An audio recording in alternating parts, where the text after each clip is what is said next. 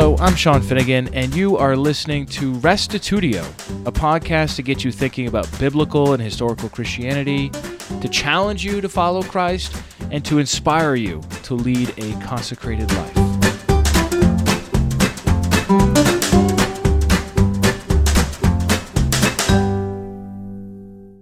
Last night, Dr. Michael Brown and Dr. Dale Tuggy debated the question, is the God of the Bible the Father alone? Tuggy affirmed while Brown denied. Here's what's great about this debate. Both scholars recognize the inspiration and the authority of Scripture over tradition. Both made an effort to found their beliefs using the Bible, reason, and history. The debate went for nearly 3 hours and followed this format.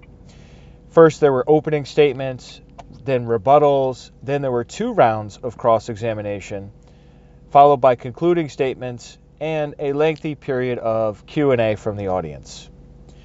I don't want to say too much about the debate here so that you could form your own opinion, but I am hoping to follow up with both sides, Brown and Tuggy, and score post-debate interviews. I'll let you know if that happens. I've also decided not to break this up into a bunch of different segments, but just to give you the whole thing, so feel free to pause and come back to it later. You probably can't do it all in one sitting. But here now, without further ado, is episode 158, Is Jesus God? With Dale Tuggy and Michael Brown.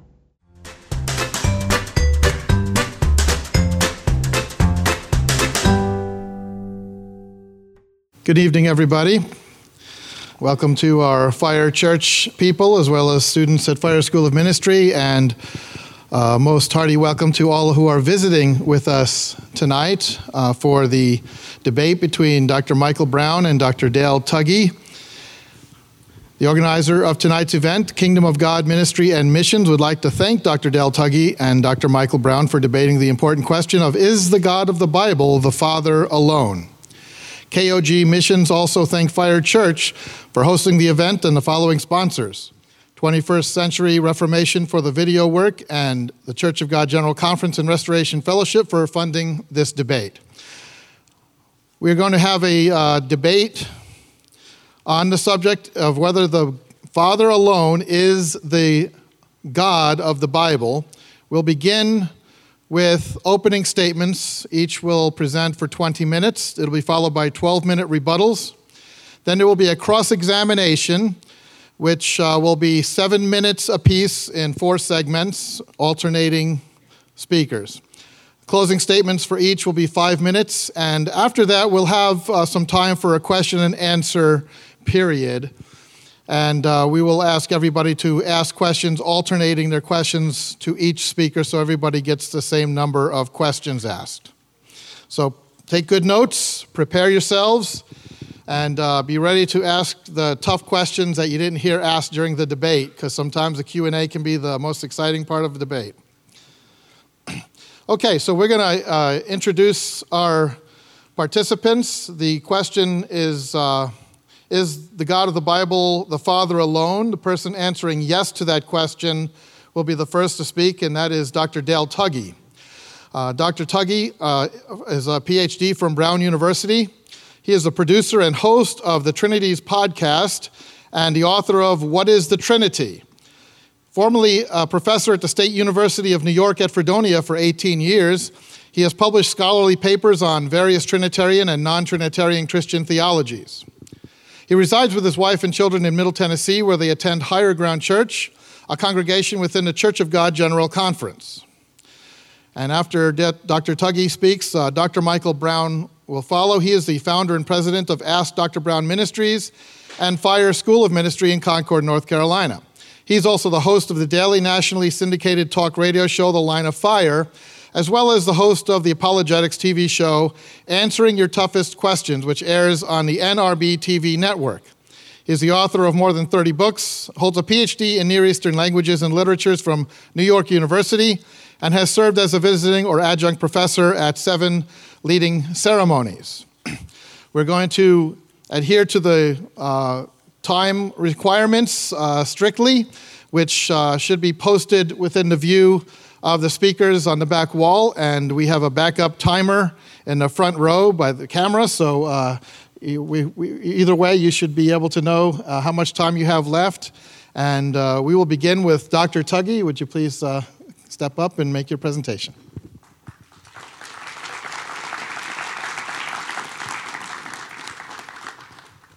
I want to start by thanking Kingdom of God Ministry and Missions for organizing and sponsoring the debate, and also the other sponsors, 21st Century Reformation, Restoration Fellowship, and the Church of God General Conference, which is the denomination of my church, Higher Ground Church in White House, Tennessee. Finally, my thanks to Dr. Brown for being willing to debate this important topic, and to Fire Church for hosting this event. I was born into an independent charismatic church in 1970. And I was born again and baptized in that church in 1978. And it's an honor for me to be here with you.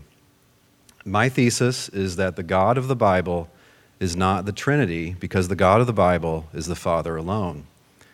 The New Testament is just as monotheistic as the Old Testament, but it also tells us who this one God is. And contrary to Catholic traditions, in the New Testament, the one God is not the Trinity. In the New Testament, this one God is the one Jesus referred to as our Father in heaven, the one Paul calls God the Father. In the New Testament, the one God just is the Father, and the Father just is the one God. They are one and the same. This is the defining thesis of any Unitarian Christian theology, and it's contradicted by any Trinitarian theology. A Trinitarian thinks that the one God is the tripersonal God, but no one thinks that the Father is tripersonal. The Trinitarian says that the one God is the Trinity. And so the Father gets demoted to being, in some sense, one-third of God, whether a part of God, a personality of God, a mode of God, or a person within God. The Trinitarian's theory requires that the one God is not numerically the same as the Father, but rather he must distinguish the one God, the tripersonal God, from the Father. But here, 4th century speculations clash with plain New Testament teaching. We can observe this identification of the one God with the Father in every New Testament author. They rarely state this commitment because it was not then disputed, but occasionally they express it clearly. In John 17, 1-3, Jesus reveals his belief that the Father is the only true God. And if the Father is the only true God, then no one else is. And in 1 Corinthians 8, Paul tells us that while the pagans believe in various gods, as far as we Christians are concerned, there is one God, the Father. In John 8:54, Jesus says to his Jewish opponents, "If I glorify myself, my glory is nothing. It is my Father who glorifies me, he of whom you say, he is our God." Right. The God of the Jews, the only God in Old Testament and New Testament, is the one Jesus calls my Father. In Acts, the message preached to Jews is that the God of our ancestors has glorified his servant Jesus. In Judaism and in the New Testament, the one God is understood not to be a human being, but rather a God, in fact, the only God. In contrast, Jesus is everywhere in the New Testament portrayed as a real man. In John 8:40, Jesus describes himself as a man who has told you the truth that I heard from God. The New Testament Jesus is not God. Rather, he is God's Messiah, his special human agent, called the Son of God. Paul writes to Timothy that there is one God and one mediator between God and men, the man Christ Jesus. And this one God, Paul thinks, is the Father. The New Testament explicitly states 7 times that the Father is Jesus' God. And Jesus is portrayed as calling the Father my God in 7 other places. These Father as Jesus' God's texts are not the subject of significant interpretive, translation, or textual disputes. In the New Testament, like you, Jesus is subject to the unique God, the Father. Thus, Jesus is not taught to be the same God as the Father or any God at all. There's only one God, the Father, and he is, Paul says, the head of Jesus, his Christ. I want to spend the rest of my opening statement comparing 2 hypotheses in the light of 6 indisputable facts about the New Testament. The two hypotheses are, first, that these authors believe the one God to be the Father alone. Second hypothesis is that these authors in the New Testament think the one God is the Trinity.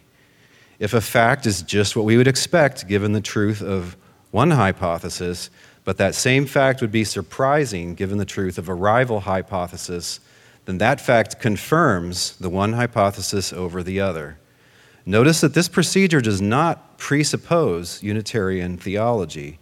It doesn't presuppose any controversial thesis whatever.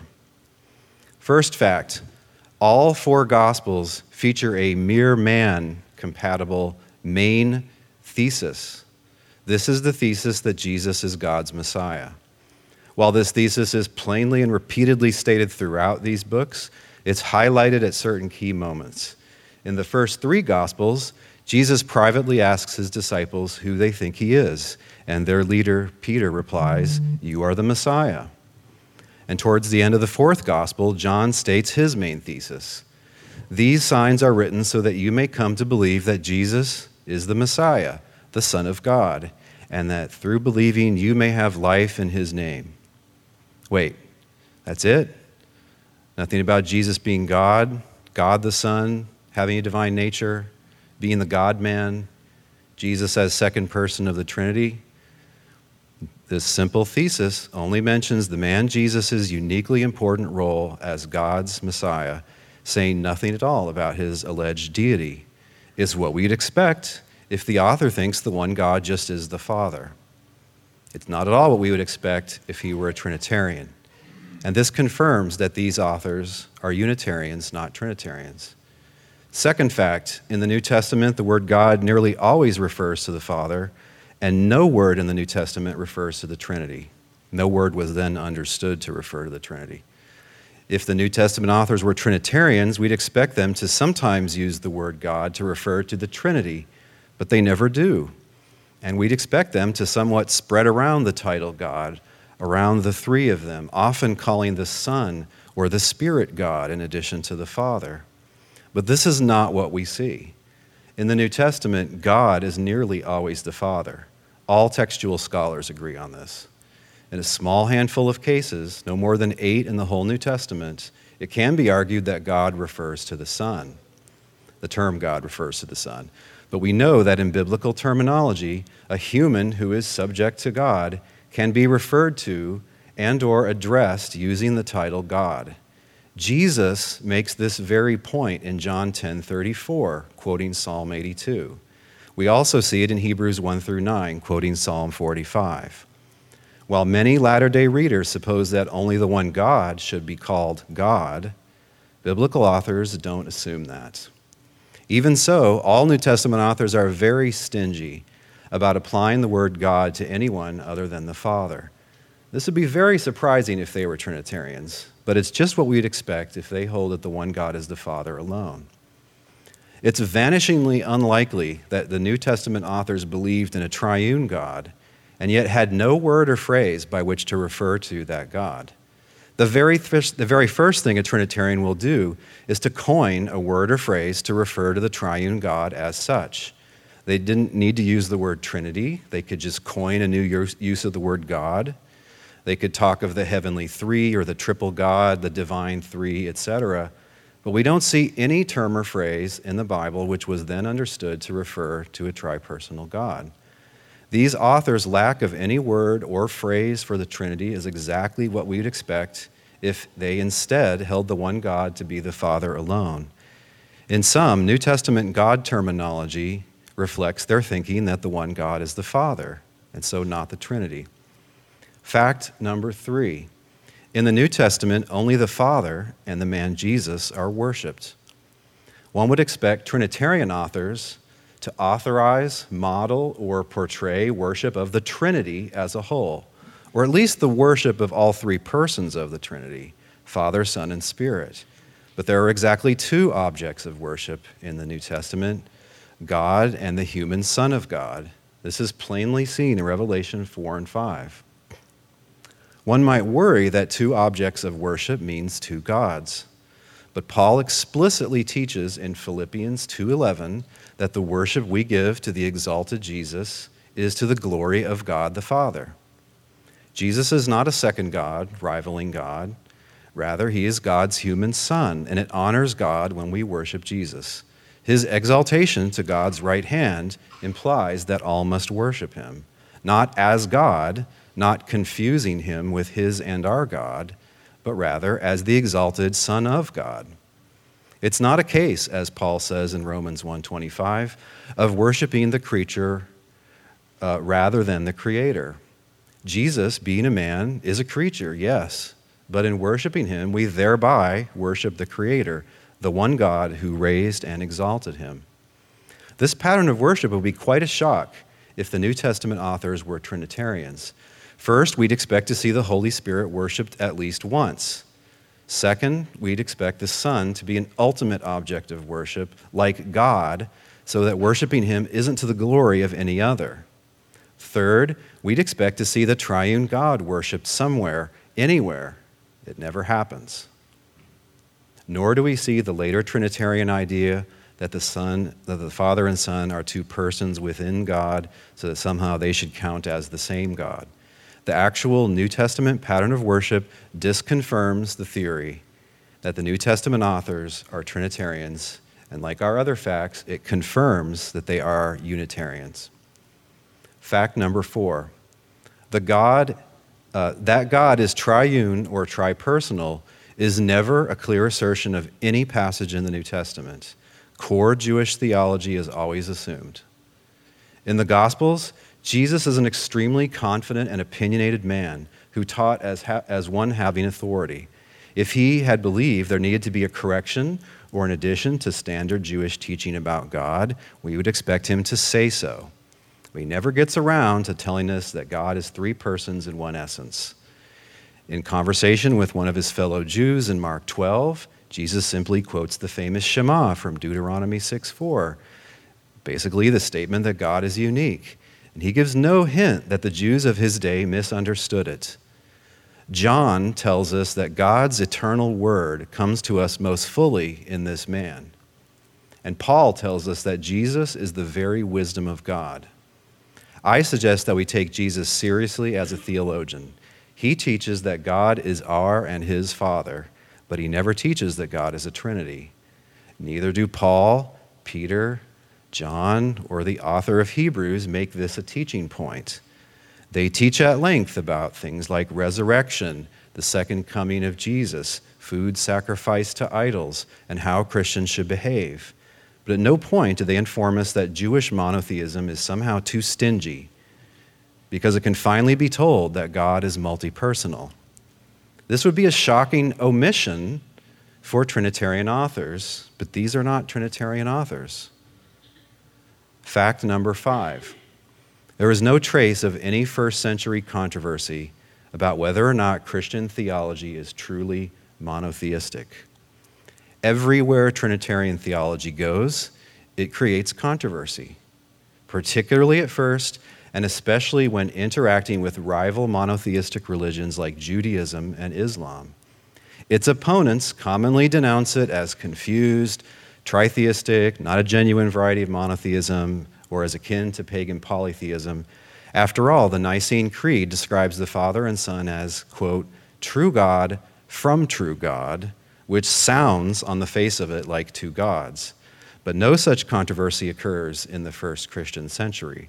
The reason is that there were not any Trinitarians at that time. The main New Testament era controversies are about whether or not Jesus is God's Messiah, whether or not Paul, as Paul taught, non-Jews could be fully acceptable to God without full Torah observance. But there is no whiff of any controversy about God being multipersonal. If Christians in the New Testament era were Trinitarians, this would be very surprising. How could their Jewish opponents fail to notice? But it's exactly what we'd expect to see if back then Christians thought that the one God is the Father alone. Fact number 6. No New Testament author lifts a finger to limit or qualify clear implications of the Son's limitations. New Testament writings explicitly assert that Jesus got his mission, his authority, his message, and his power from God. No writer shows any embarrassment about Jesus' dependence on God in these ways, even though for a Jew, God does not take orders from anyone, and God does not get his authority, message, or power from any other. Nor do these authors make the convoluted distinctions beloved by some Trinitarians that Jesus was subordinated as man but not as divine. Moreover, Jesus tells us that he didn't know the day or hour of his return, although God did. These authors are unembarrassed to imply that Jesus at that time knew less than God. Hence, their consistent portrayals of him as learning, asking questions, even feeling anxious about what's going to happen. Like us, the New Testament Jesus puts his faith and trust in God. They even quote him without comment as implying that God is good in some way that Jesus is not. Again, the New Testament is explicit that God is immortal, whereas it's also explicit that the man Jesus died. Happily, his God then raised him and made him immortal. In contrast, we should think that God is essentially immortal, and this not because of any other.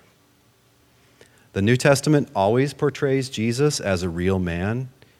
He has a real human mom, although according to Matthew and Luke, not a human father. Rather, God miraculously made Mary pregnant. Jesus, the angel in Luke 1:35 says, is begotten in Mary by God. As with ordinary human reproduction, it's assumed there that Jesus was brought into existence at some point in that miraculous pregnancy. He's not portrayed as having traveled from some other realm and entering into Mary's womb. Of course, the one God, by definition, is eternal. He never began to exist. How can these authors sit back while the reader infers that Jesus came to exist in this miraculous pregnancy?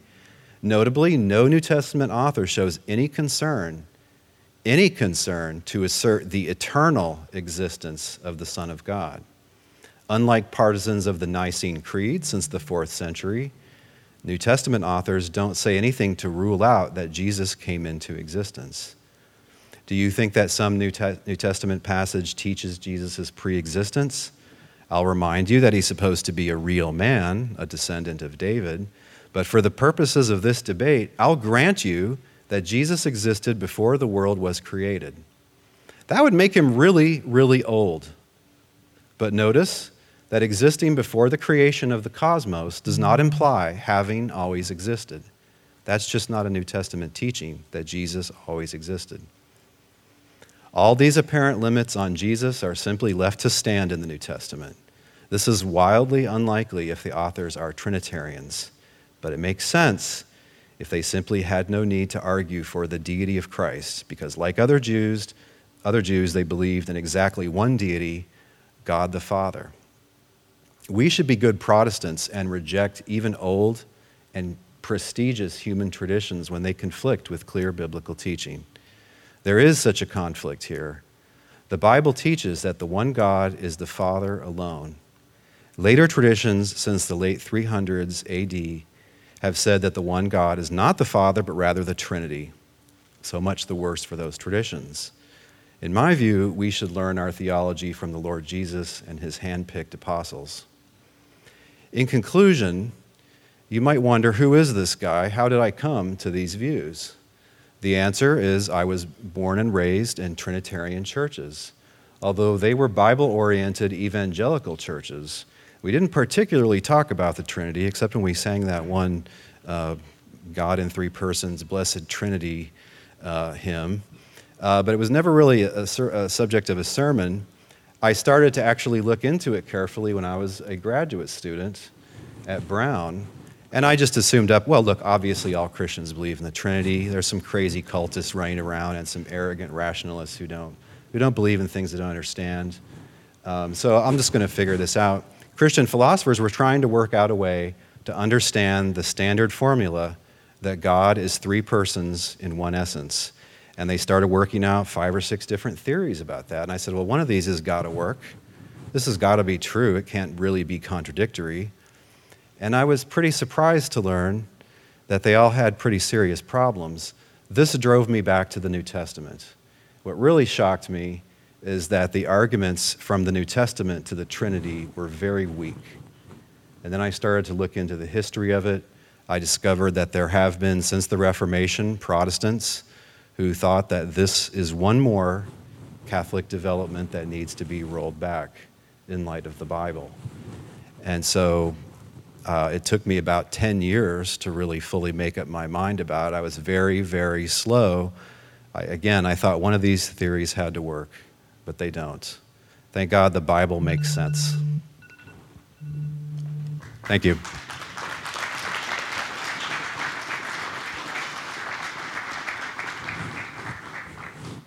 All right, thanks so much, everyone, for coming out tonight. Thanks for tuning in to the live stream, and thanks, Dr. Tuggy, for your comments, which I am super eager to rebut. Just for the moment, let me point out there's not a Catholic bone in my body.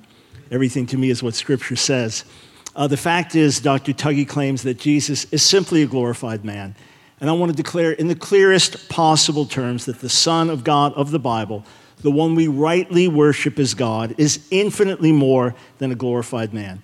To make him into a glorified man is to deny the clear and consistent witness of Scripture.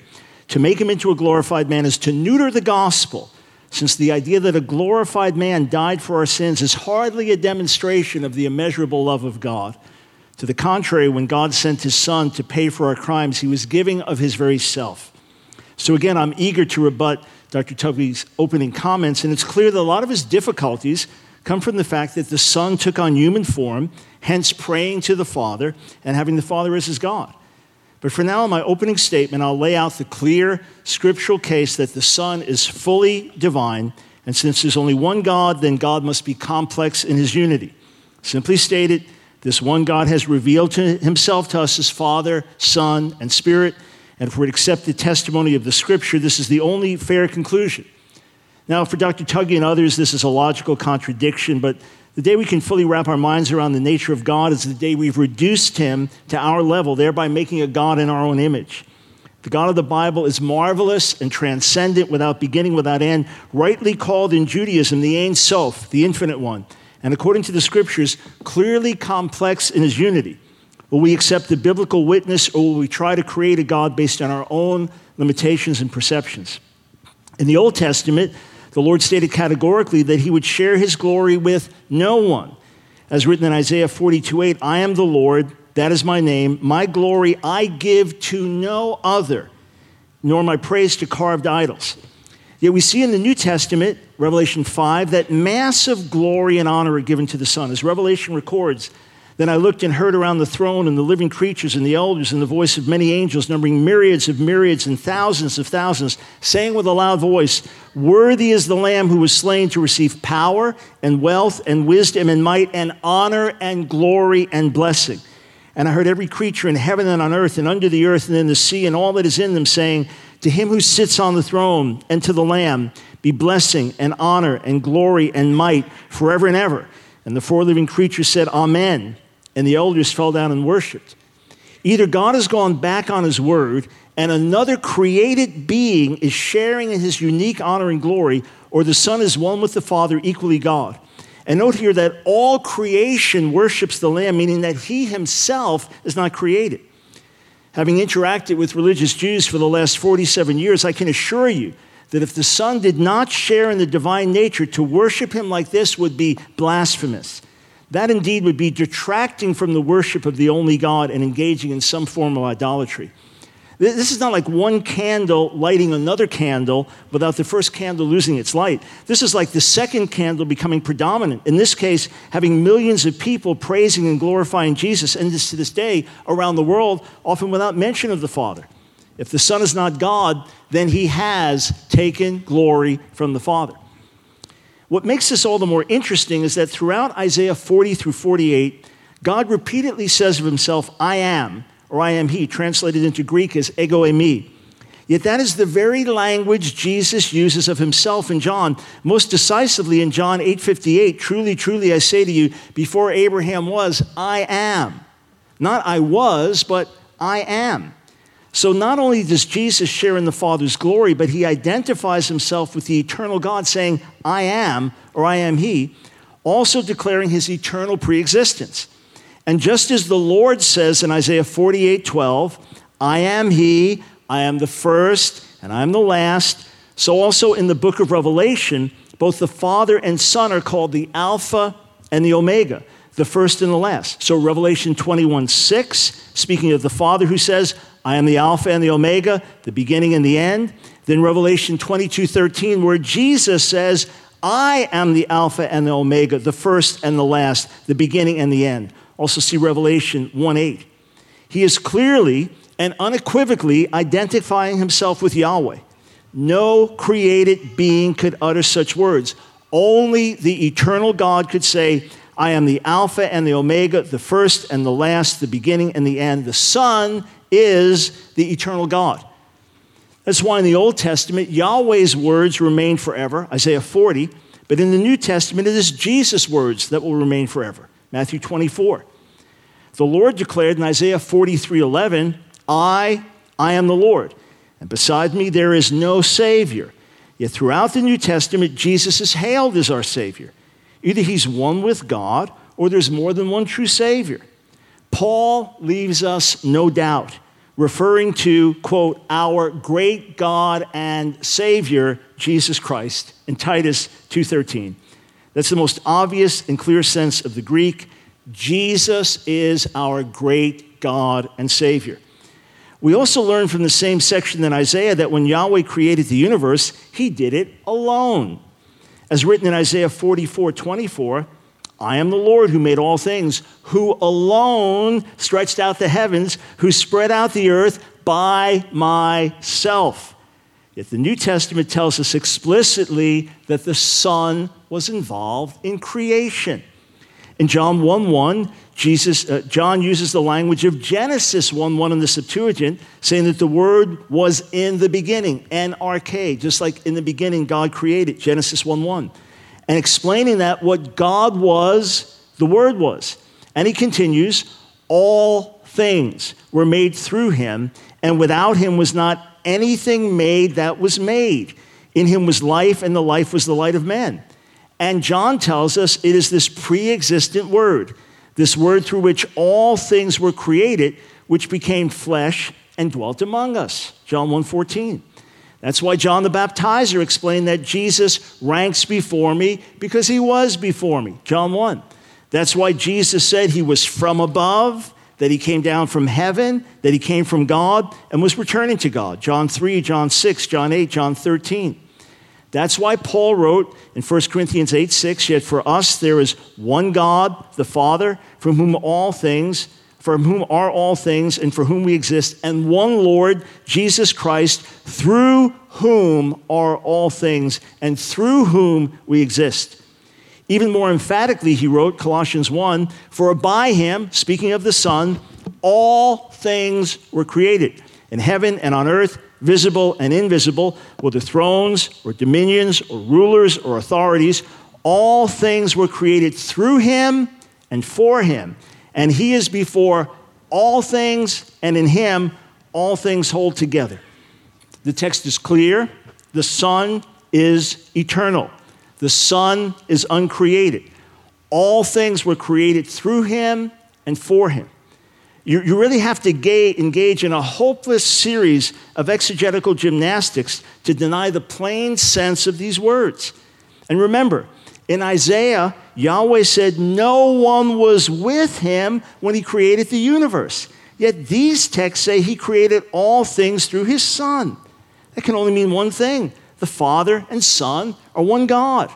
And that's why Jesus explained that it was his Father's will, John 5, that all may honor the Son just as they honor the Father.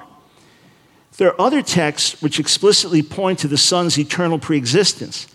In John 17:5, Jesus prays to the Father, and now, Father, glorify me in your own presence with the glory that I had with you before the world existed. Once again, the text is clear. John also tells us in chapter 12 that when Isaiah saw the Lord's glory, meaning Yahweh in his glory, in Isaiah 6, it was the Son of God he saw, the one who suffers and dies in Isaiah 53.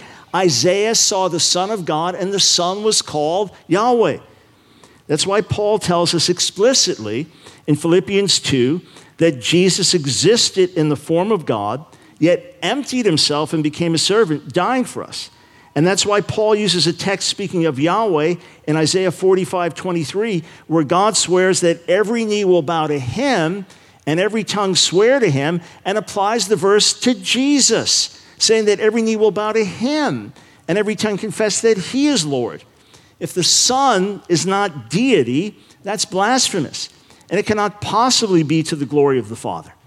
Just think if the verse were referred to an angel rather than Yahweh. It's unimaginable. Note also that Paul uses the example of Jesus in Philippians as an example of humility. He didn't take what rightly belonged to him, namely the privileges of deity, but rather emptied himself on our behalf. He who was eternally God came to earth as a servant to die for us. That's why Jesus said that he often longed to have mercy on Jerusalem, but it was not willing. Matthew 23. He was the one wooing his people throughout Old Testament times. That's why Hebrews 1:8, quoting from Psalm 45:7, says to the Son, "Your throne, O God, is forever and ever." Yes, the Son is God and has an eternal throne. And no one in the New Testament is designated like this other than Almighty God himself. By the way, the plain sense of the Hebrew and Greek is apparent, and I'll gladly get into that if there's any debating of the translation. And not only so, Hebrews continues, quoting from Psalm 102, a psalm about Yahweh, the creator of the universe. Hebrews continues, quoting from Psalm 102, and applying these words to the Son. "And you, Lord, laid the foundation of the earth in the beginning, and the heavens are the work of your hands. They will perish, but you remain. They will all wear out like a garment. Like a robe, you'll roll them up. Like a garment, they'll be changed. But you are the same, and your years will have no end." The Son is the eternal creator, the one who always was and always will be. That's what Scripture states. We don't need to play games with this text and try to make it say something it's not saying. The text clearly and indisputably speaks of the Lord creating the heavens and the earth, which will ultimately wear out, but he, the eternal Lord, will remain the same. Yet Hebrews applies this to the Son. And Psalm 102 makes frequent reference to Yahweh, yet the psalm is referred to the Son in Hebrews 1. Not only so, but the Greek speaks of the Lord creating the universe in the beginning, archos. There's no denying the plain truth of these words. And Hebrews makes the consistent argument that the Son is greater than the angels, yet in first century Judaism, the very context of these words, there is no one higher than the angels than God himself. That's why Isaiah said in 9:6 that one of the Messiah's titles would be Mighty God, yet it's Yahweh in Isaiah 10:21 who's called Mighty God. That's why Thomas said to the risen Jesus, "My Lord and my God." The text is totally clear. And that's why Paul wrote in Colossians 2:9 that the whole fullness of deity dwelt in bodily form in Jesus. Peter is clear as well, writing in 2 Peter 1:1 about the righteousness of our God and Savior Jesus Christ. And it's very likely that Paul speaks of Jesus as God in Romans 9:5, while it's most likely that in 1 John 5:20, John states that Jesus Christ is the true God. That's why Jesus could say that the Father was in him and he in the Father, John 14. That's why Paul identifies the Spirit of God with the Spirit of Christ in Romans 8. That's why Paul could pray to the Father and Son together in 1 Thessalonians 3:13, saying, "Now may our God and Father himself and our Lord Jesus direct our way to you." And he uses a singular verb in the Greek for the Father and Jesus. And why else would Paul include Jesus in a prayer to the Father, let alone pray to the Father and Son using a singular verb in the Greek, unless they're one? 2 Thessalonians 2, Paul puts Jesus first, uses the singular verb again. "Now may our Lord Jesus Christ himself and God our Father, who loved us and gave us eternal comfort and good hope through grace, comfort your hearts." That's why prayer is offered directly to the Son in the New Testament. Stephen praised him in Acts 7, "Lord Jesus, receive my spirit." We're taught to pray Maranatha, which in Aramaic means "Our Lord, come." And John calls out to him in Revelation 22, "Even so come, Lord Jesus." Jesus even told us to ask him for anything, and he'd do it in John 14. That's why in Revelation 22, we read that the throne of God and of the Lamb will be in the New Jerusalem, and his servants will worship him, not them, but him, God and the Lamb, one divine being and one throne. That's why in Revelation 22, we read that the throne of God and of the Lamb will be in the New Jerusalem, and his servants will worship him, not them, but him, God and the Lamb, one divine being, and in the end, one throne, not two. They will see his face, not their faces, and his name, not their names, will be on their foreheads. To review, there's no question whatever that the Son is eternal, preexistent, and fully divine, the one through whom all things were created, and the one who is worthy to receive praise, honor, and glory, and to whom prayer can be directed. That's why he's called God in a number of texts, and that's why we worship him as God, one with his Father. And that's why when Jesus returns to the earth and his feet touch the Mount of Olives, as promised in Acts 1:11, Zechariah tells us that it will be Yahweh's feet that touch down, Zechariah 14. And that's why we baptize in the name of the Father, the Son, and the Holy Spirit. A glorified man has no place between the Father and the Spirit. In fact, as we look at the scriptural evidence, we see that lying to the Spirit is lying to God, Acts 5, that the Spirit can be grieved, Isaiah 63, Ephesians 4, that the Spirit teaches, guides, speaks, intercedes, appoints leaders, and bears witness, many scriptures for all of that, that the Spirit is manifest through wisdom and knowledge, and that the Spirit is eternal. The Spirit is also God. That's why Paul could speak of the love of the Spirit, and that's why Paul could invoke this benediction, the grace of the Lord Jesus Christ and the love of God and the fellowship of the Holy Spirit be with you all. 2 Corinthians 13, and note, you have fellowship with a person, not with a thing. That's why Christians concluded that God was triune, one God, made known to us as Father, Son, and Spirit. In the New Testament, the Father is primarily known as God, the Son is primarily known as Lord, and the Spirit is given various titles to explain his work and mission, although he's sometimes called Lord too, as in 2 Corinthians 3. That's why Jesus could say things like this in John 15:26. But when the Helper comes, whom I'll send to you from the Father, the Spirit of truth who proceeds from the Father, he will testify about me. And that's why blasphemy against the Spirit, not against an impersonal force, but against God himself, was a damnable sin. You were damned for sinning against a divine someone, not just a powerful something. And it's only when we understand God's triunity that we can understand how people saw God in the Old Testament, yet the Bible says no one's ever seen God. The Father remains hidden. It is the Son who makes him known. That's why Jesus could say, if you've seen me, you've seen the Father. And that's why he could say, all things have been handed over to me by my Father, and no one knows who the Son is except the Father, or who the Father is except the Son, and anyone to whom the Son chooses to reveal him. You cannot say that God created the world through a glorified man, or that a glorified man, Hebrews 1, is the radiance of God's glory and the exact expression of his nature.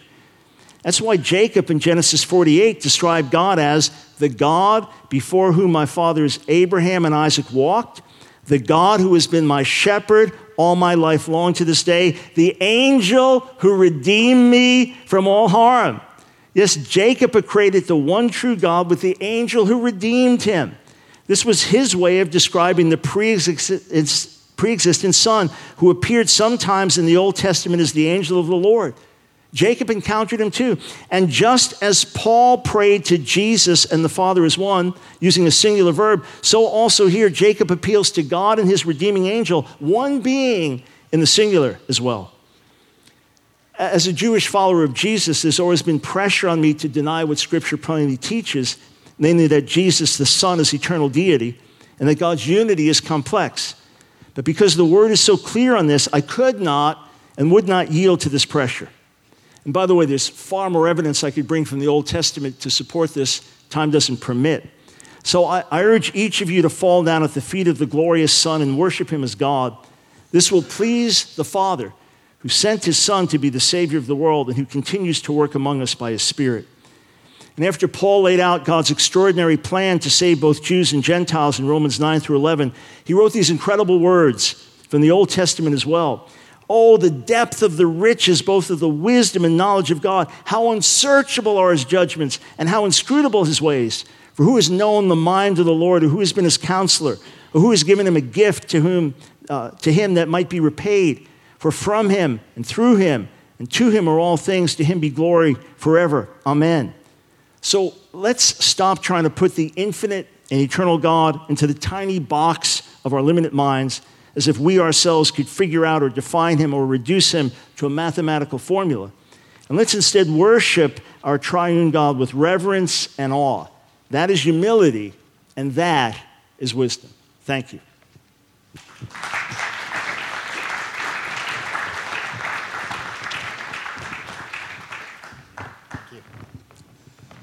Thank you for both of your presentations. It is now time to enter the rebuttal stage. Each participant will have 12 minutes of rebuttal.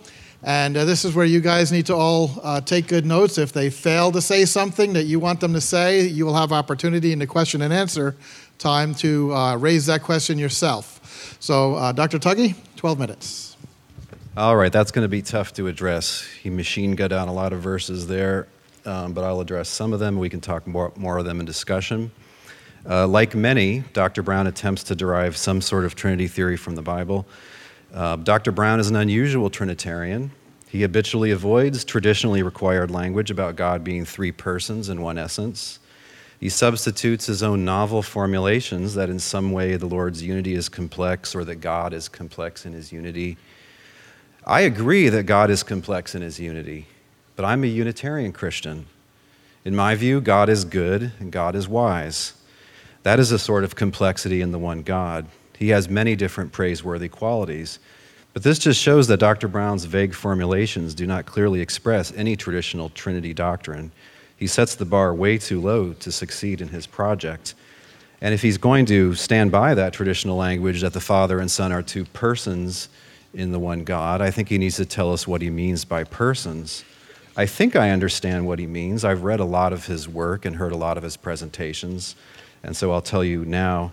About all the Jesus in the Old Testament stuff, we can talk about that maybe more later, but as the eminent scholar James Dunn says, quote, "There is no evidence that any New Testament writer thought of Jesus as actually present in Israel's past, either as the angel of the Lord or as the Lord himself."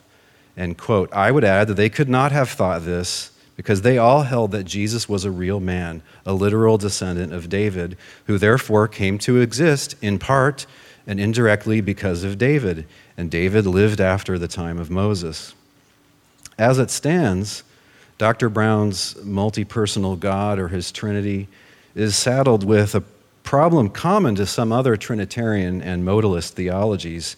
As I've discussed in my book, What is the Trinity and Elsewhere, some Trinitarians interpret these three persons not as selves, not as intelligent agents, but rather as something like modes, personalities, or manifestations of the one divine self.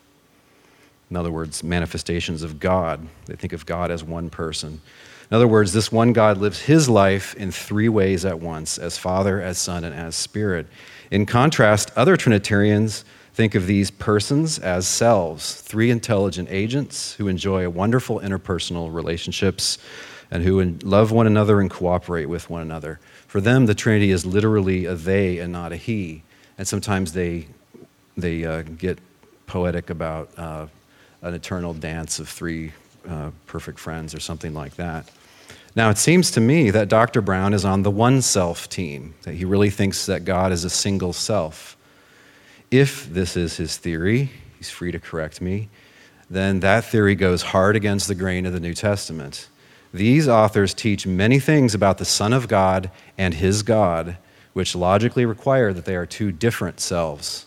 They are, respectively, Son, Father, Son of God, God, Submitter, Superior, Revealer of God, the God revealed, Prayer, Prayee, obedient servant and master, mediator and high priest, and then the God who's mediated to, prophet versus the God who sent the prophet, Messiah, anointed one, versus the God who anointed him, chosen king of the chosen people versus the one who chose both the people and their king, empowerer, the one sent, the sender, dead man at one time, raiser of that dead man, exaltee, exalter, earthly teacher of divine wisdom and the source of that wisdom, sacrifice and sacrificer, recipient of sacrifice. None of these pairs of roles make sense unless Jesus and God are two different selves. These person-to-person or self-to-self relations can't be pulled off by personalities or modes of a single self, like happy Trump and angry Trump, or Michael the dad and Michael the teacher. The solution is clear. Both the Old and New Testaments apply the term Father to the one God. He is a single mighty self, and he has revealed himself most fully to us in these last days, Hebrews 1 says, through his unique Son. God and his Son are respectively a God and a very special man. Let's side with the New Testament here and let go of contrary speculations. Now, the passages that he threw out there all too quickly, he's cherry-picking ones that he thinks that are really obvious, kind of slam dunk, and they focus on preexistence. Preexistence really isn't to the point, and I'll tell you why. The way that he's reading John 1, the way that he's reading 1 Corinthians 8, the way he's reading Colossians 1, these are the descendants of the Logos theorists of the late 100s and on in church history. The Logos theorists were influenced by Plato, the philosopher, who they treated kind of like a sage almost, not just an intellectual. And in Plato's Timaeus, he says that the transcendent being could not directly interact with the material world. I don't know why that's impossible, but anyway, it is impossible. And so in order to bring about the material world, the transcendent source has to first bring about some in-between being that's neither created nor uncreated. And only through this in-between being can he interact with creation. Some of these early theologians were impressed by this. And then they looked at John 1 and they said, aha, that must be the Logos of John 1. And a lot of ordinary Christians said, what? We only believe in one God, and now you're talking about two gods. And they literally did. They talked about a greater and a lesser God, or a first God and a second God. And they said that the first God created through the second and lesser God. And common Christians commonly rejected this. They were not impressed by this theory. They said, look, the Bible says God created alone.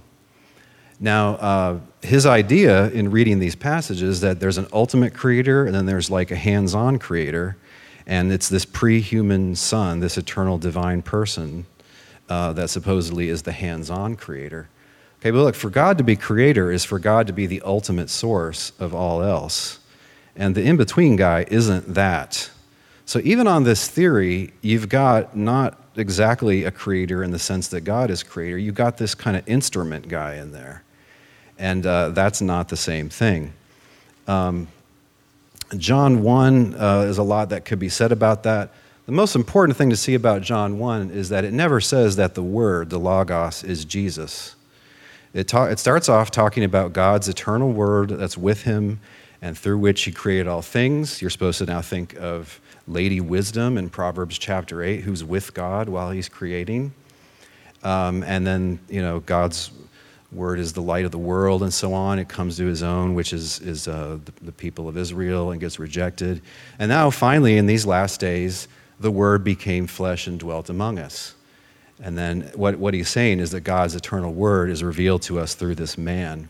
And there's plenty of precedent in intertestamental literature in particular for what you could call a non-literal incarnation. So God's wisdom leaping down from heaven like a warrior, God's Torah becoming inbooked on earth, and things like this. And it's actually very understandable that way. Colossians 1, I think, is about what Paul calls Jesus' new creation. Notice it doesn't say that Jesus created the heavens and the earth, which is the normal way that you'd express creation in one sentence. It says he created all things in the heavens and in the earth, and then it tells you what those things are. And it looks like it's kind of reordering the unseen and the seen powers, the powers in the church and the powers in the angelic realm. And it's pretty clear that the whole context there is in Jesus' exalted state post-resurrection. My Lord and my God in chapter 20. Look, this doesn't really, it's not trouble for my view either way, because as we know, beings other than God can be called God, as is seen in Hebrews 1, quoting the Psalm. And so maybe Thomas is calling Jesus his God. But let's read the rest of the chapter, shall we? Because John then tells you his main thesis, which is that Jesus is the Son of God, the Messiah. And that's very surprising if his real point is that Jesus is God, okay? And also you have to connect it with what went earlier in John. Jesus says, if you've seen me, if you've seen the Father, and he says the Father's working through him and so on. And yeah, now Thomas finally gets it. He realizes that God is in Christ, that they are one and that they're about the same business and that God truly is working through him. I think it's a double confession, like the early church did, of the one God, and also the one Lord, as you see in 1 Corinthians 8. Now, what about this, I'm not going to give my glory to any other? Well, notice what part of that chapter says. My glory I give to no other. This is Isaiah 42:8. Nor my praise to idols. Right. He's not going to share his glory with any of the other alleged deities, okay? But we know that God gives his glory to another. That's the exact thing that happens in Revelation 5. It's the exact thing that happens to the one like a son of man in Daniel 7. To him was given dominion and glory and kingship. Jesus thanks God in advance for the predestined glory that he's about to get. John 17:22. He says, the glory that you have given me, I have given them. So yes, God does share his glory. He shares it with Jesus. Dr. Brown, I think, is making a popular assumption, and it's not something that can be assumed. It's not a biblical teaching, and it's not self-evident, like 1 + 1 is 2, so it's not something that could be assumed in any argument. As far as I can tell, there's nothing that can be said for it other than it fits with traditional Catholic and Protestant theorizing. This is the thesis that you can only worship someone if they have a divine nature. No, it doesn't say that anywhere. In the Old Testament, God says, only worship me. Now, who are the potential worshipees there? God, the God of Israel, and the gods of the nations. Yeah, out of those, only worship God. Now, in the New Testament, the context is different. He's now brought his son onto the scene. That old rule is still in force. You're not supposed to worship the alleged gods of the nations, right? But this is precisely what it means to say that he exalted his son. To put him in that exalted position is to imply that we all have to worship him. And that is the only reason cited for worshiping Jesus in the New Testament. However you interpret Philippians 2, I wish we had more time to discuss that. It's therefore... he's worshiped because of his exaltation. Also, look at the reasons cited for worshiping Jesus in Revelation 5. Contrast them with the reasons cited for worshiping God in Revelation chapter 4. Okay, my time is up. Thank you.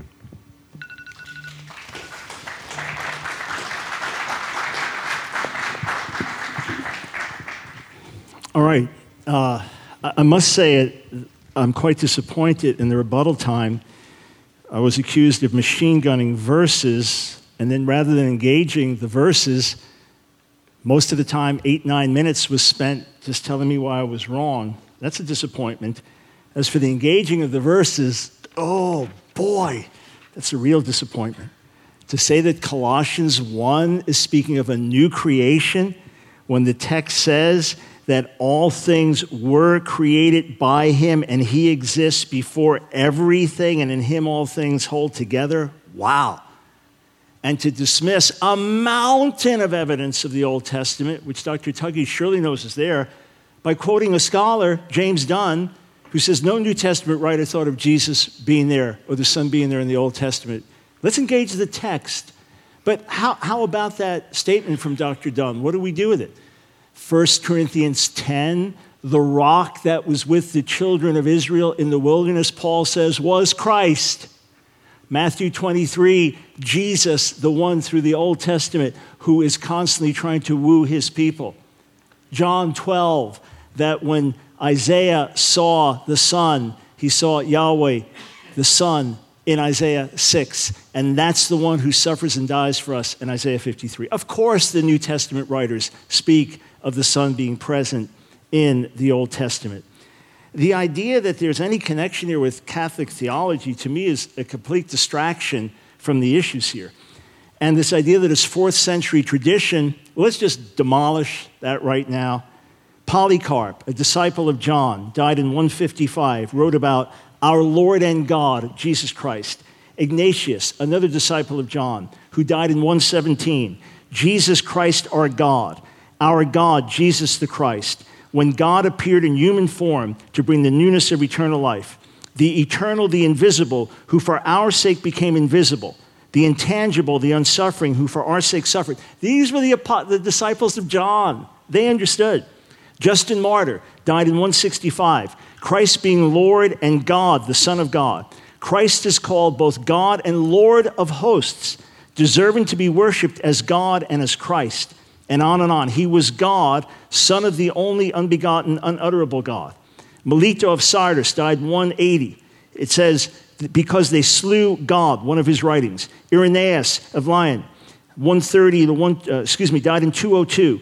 He himself is in his own right beyond all men who ever lived, God and Lord and King eternal and the incarnate Word. Christ Jesus is our Lord and God and Savior and King. Clement of Alexandria died 215, he alone being both God and man. Tertullian died in 225, Christ is also God. Hippolytus died in 235, the Logos is God being the substance of God, God the Word came down from heaven. Origen died 254, was incarnate although God. And Pliny the Younger, Roman governor, between 111 and 113, says that it was the custom of the Christians to sing a hymn to Christ as a God. What Dr. Tuggy ends up with is multiple gods. No problem for Thomas to say to Jesus, my Lord and my God, but he didn't mean God the same way. Hebrews 1 speaks explicitly of the Son as God, but he's not the same as that God. Only problem is that Hebrews 1 goes on to quote a psalm about Yahweh, the Creator, in Psalm 102, and refers that to the Son, he who is endless, he who was there at the beginning. So Dr. Tuggy now has multiple gods, and he worships a man as God, and has no problem with that. I worship God and God alone. To worship anyone else the way God is worshiped is idolatrous. That's not just speculation, that's scripture. And the idea that billions of people could give praise and honor and glory to the Lamb, and that doesn't take away from the Father's glory alone, that's one of the biggest issues my Jewish friends have, and those who know Jewish literature quite well. That's one of their biggest issues because they don't recognize Jesus as God. They feel our worship of him is idolatrous. What about John 17:3, where Jesus refers to the Father as the only true God? Well, remember, John 1:1 has told us that the Word was God. As many Greek scholars say, the best way to understand it, what the Word was, God was. And it doesn't say what Dr. Tuggy says. In John 1:14, remember he said the Word, never says that the Word is Jesus. Quite remarkable statement. What does it say in John 1:14? Not what Dr. Tuggy said, that the Word was revealed through him, but rather the Word became flesh. That's the way it's written. The eternal Son, the Word, became flesh. And that's why he worships his Father. That's why he prays to his Father. That's why he has a Father. That's why he looks to the Father, because he took on flesh. The man, Christ Jesus, prays to his Father. In John 10, he said that he's one with the Father. And in John 14, he said the Father's in him and he's in the Father. So what is it when he says to the Father that you're the only true God? Well, he is praying to his Father who is the only true God. It doesn't say that he's not. It doesn't say the Son is not. If you want to use logic like that, let's go to Jude verse 4, where it says that Jesus is our only Master and Lord. Well, if that's the same logic, then the Father is not our Master and the Father is not our Lord. So if you're going to try to use that argument, it absolutely defeats itself. We were told that Jesus never teaches that God is a Trinity. Well, verses like John 15:26, which I read, and by the way, I intentionally did not machine gun verses. I could have quoted scores and scores and scores more verses. Rather, I explained and quoted verses, and I did my best to lay out the meaning of them as well. John 15:26, when he speaks of the Father, and then the Son, and the Spirit, and each one having its specific role. You say, well, why doesn't the Bible tell us that we should worship the Spirit? Well, it does say blasphemy against the Spirit is the one unforgivable sin. That's pretty weighty. It does speak of the eternal Spirit in Hebrews, the 9th chapter. I've shown you that lying to God is lying to the Spirit, that the Spirit speaks and acts and has all these other divine attributes. But the whole role of the Spirit is to point people to Jesus, and then Jesus points to the Father. So that's the Spirit is doing his work. The fact that we're not called explicitly to worship the Spirit separately is because the Spirit is doing his work to point everyone to Jesus, who then glorifies the Father. And doesn't Paul use Trinitarian formulas by speaking of God, Jesus, Spirit, and invoking all of them in a benediction? And don't we see God's complex unity when Paul prays to Father and Son together using a singular verb that breaks with grammar? When we're told, where is the New Testament controversy about the deity of the Son? Well, the Gospels record these things. The Gospels speak of Jewish leaders getting upset because Jesus is making himself equal with God. But we don't have any first century literature outside of what's in the New Testament. And the disciples of the apostles plainly speak about Jesus as God. And we know that there's all kinds of controversy that exists about that for centuries because of that very thing. Oh, let's just see here. We're told all four Gospels state that Jesus is the Messiah, and you simply have to believe that. Well, it's also said that he's the Son of God, and that sonship is given definition elsewhere, not just a glorified man. And I do need to clarify from Dr. Tuggy if he believes that the Son did not come into existence until he was conceived in his mother's womb, or if he believes he's pre-existent. I wasn't clear from his presentation. But Jesus says plainly in John 8 that he came from above, and unless you believe I am he, you will not have eternal life. What does he mean by that? We've seen the I am he statements where he absolutely connects himself with the Father, with Yahweh of the Old Testament. We are told that Jesus is a creature, but claims that we now worship God through a creature. Friends, that is idolatrous. If we're not worshiping the one true God, if our loyalty and love is given to someone else, we are called on to love God with all of our heart, soul, mind, and strength. If that gets divided between God and somebody else, it's a divided heart. It is idolatrous. Also, if we take apart this statement, you can only worship someone who has a divine nature. He denies this. Dr. Tuggy denies this and finds it to be an unscriptural concept. So not only does Dr. Tuggy have several gods, he's got God the Creator, and then he's got God, he acknowledges 7, 8 times in the New Testament, the Son referred to as God. So he's got this other God who's also called our Savior, who's also called our Lord, who's also worshiped in the exact same way that God is worshiped. Remember John 5, that all men honor the Son as they honor the Father. So now you have two different gods, one of whom is the Creator, one is created, and they're both worshiped equally. That's idolatrous. That's polytheism. All I want to do is hold to biblical monotheism. My roots go back to the Bible and to a Jewish heart, not to some later traditions. And I'm not here to dispute creeds. If Dr. Tuggy wants to dispute that with a creedal scholar, great. That's not my issue.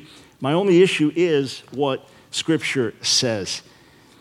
Let's also recognize that the verses speaking of Jesus as God, where he's referred to as our God and Savior, you cannot separate those who say, well, that's just like Elohim could be used of an earthly judge in the Old Testament, something like that. No, you have no such usage anywhere in the New Testament. When he's referred to as God, it's in the sense of Savior, Lord, Redeemer, Deliverer. 1 Corinthians 8 says, for us there's one God the Father and one Lord Jesus. You say, well, then obviously Jesus is not God. Well, by that same logic, then the Father is not Lord. No, what Paul does in 1 Corinthians 1, and many scholars recognize this, top New Testament scholars, is that he takes the Shema, the words of Deuteronomy 6, Hear, O Israel, the Lord is our God, the Lord alone. He takes those words and he now breaks them down, applying to Father and Son right there. So we can debate the logic of this. You know, I've got printouts where Dr. Tuggy has a syllogism and others rebut the syllogism and back and forth. I didn't come to do that. That's not my field. Nor did I come to defend church statements. I came jealous for the honor of the eternal Son, jealous for the one who came down to earth and died for us. I came jealous for a full revelation of the love of God, who demonstrates his great heart for us, not by sending a glorified man to die for us, but by giving of his very self, his own son, his own unique son, coming into this world. I'm jealous for the testimony of Scripture. And those who've held to different views, I urge you tonight, step back and reconsider the witness of the Word. Thank you. Okay. We're now going to go into a cross-examination stage. If our two debaters will come up to the podium, we're going to have us for 7 minutes. Dr. Tuggy will cross-examine Dr. Brown, and then for 7 minutes, Dr. Brown will cross-examine Dr. Tuggy. And then they'll do it another time, and after that, we're going to have some closing statements. Dr. Tuggy, you're first. So, Dr. Brown, I guess I have 30 seconds to ask you a question. Maybe you could help us out with this a little bit, just to understand your views. If you could just fill in the blank in this sentence, the Father, Son, and Holy Spirit are three fill in the blank in God. It's not something that Scripture exactly defines, so that's more of a creedal statement. Mm-hmm. I would rather just say what Scripture says, that the Father, Son, and Spirit are God, and that's how God revealed himself to us. Some say persons, but that's using human language to describe God. Mm-hmm. To say it's three aspects of the same God. Again, we're limited by human language in describing God. I'd rather use New Testament language that Father, Son, and Spirit mm-hmm. are all eternal God. Mm-hmm. Okay, so you're just saying they're all God. Mm-hmm. Just using biblical language, that's all. Did I understand you to say that you think Jesus and the Father are the same God? That the Father and Son are one God, yes. Okay. So God can be used, for example, to speak of Father, Son, and Spirit. Yeah. God can be used to speak of Father, Son, or Spirit, because all three are God. So God can refer to God in his triunity, or God can refer to the Father, Son, and Spirit. All are equally God. Yep. Right. Again, so, just trying to use biblical language. That's all I'm good at. Right. So you would agree that, let's say, a minute after Jesus breathed his last on the cross, Jesus was dead. And would you agree at that moment that the Father was alive? The Father was always alive. And the Son was always alive, but the human body of Jesus died. Okay, so the eternal Son, so when we speak mm-hmm. of Jesus, we're speaking of the one who is both God and man, who is fully God and fully man. So the man died, the Spirit never died, the Son never died. Okay, so there's a man. I'm sorry. I think that's pretty self-evident in Scripture. In other words, you don't crucify a spirit. So Jesus, again, we believe that Jesus is fully man, the man Christ Jesus. So he was born as a baby. He didn't make believe that he was crawling or make believe he was learning to walk. He was fully man, and that's what Philippians 2 is telling us plainly. He existed in the form of God.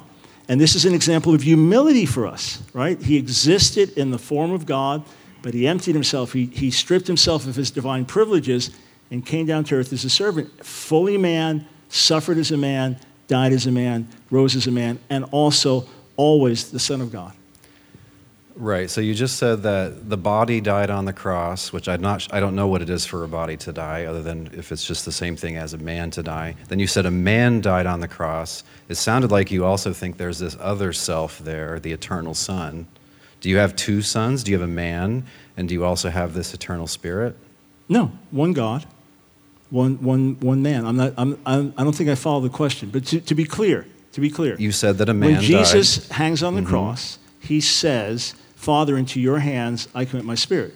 Right. So I'm assuming you believe that he had a spirit. He wasn't just a physical being only. He had a spirit, right? Yes, I do assume that. Mm-hmm. Right, and the spirit didn't die, right? Right. Oh, okay. But Dr. Brown, you said that the Father and the Son are the same God, and you, at one time you've got that same one God being dead and alive, and that's just nonsense. You can't be dead and not dead at the same time.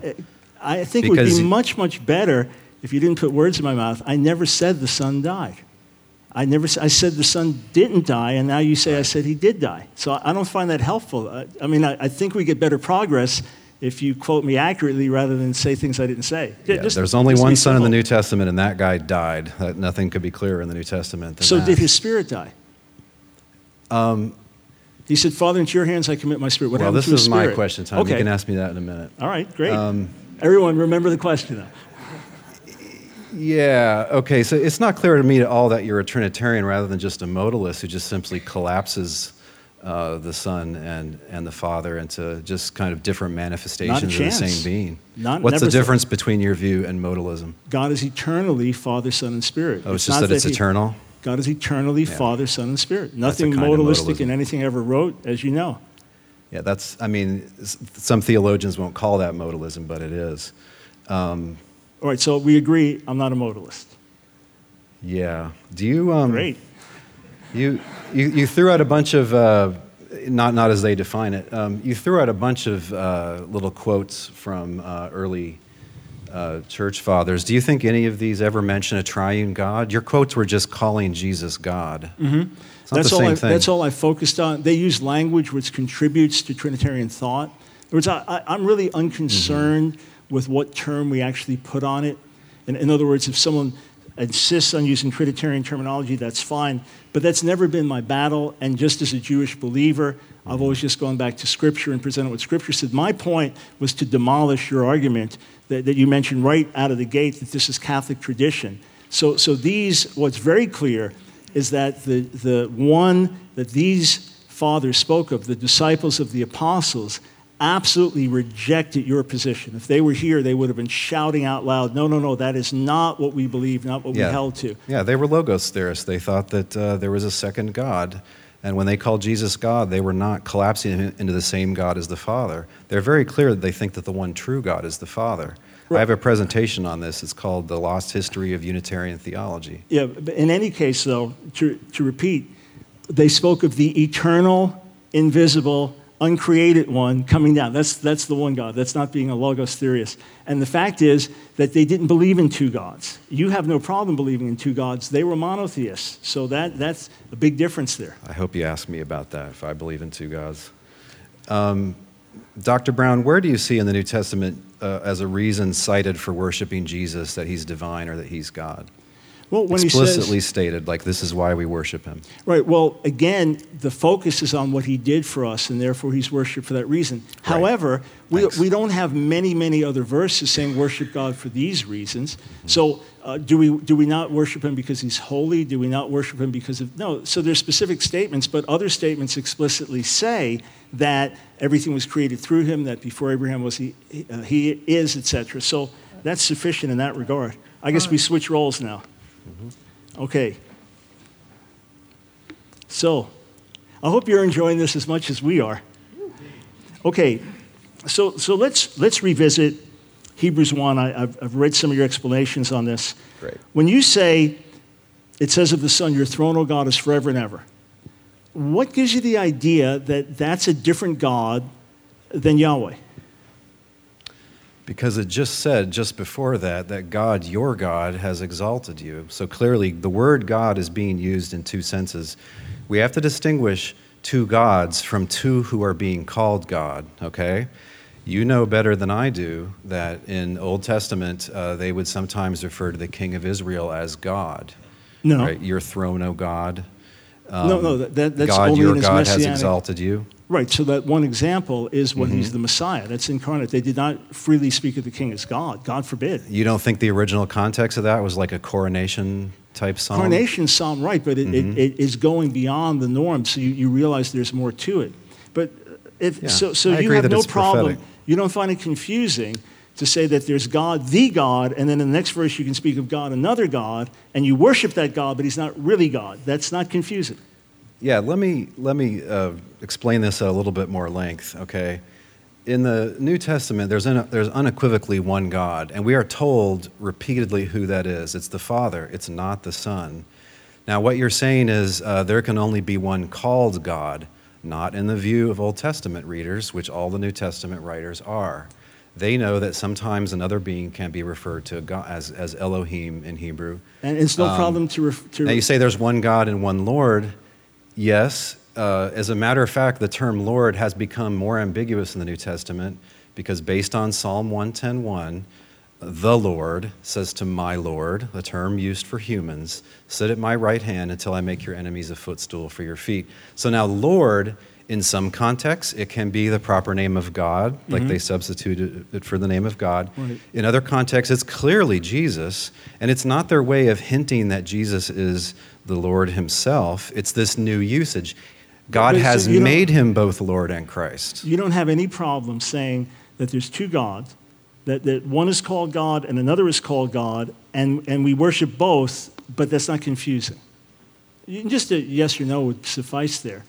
They're both called God. They're both worshipped as God. I don't say there's two gods. I say there's one God. But they're both called God, and they're both worshipped as God. Very, very rarely in the New Testament, the term God is ambiguous. The term Lord is much more ambiguous, and this is why, on some occasions, New Testament authors will further specify which Lord they mean.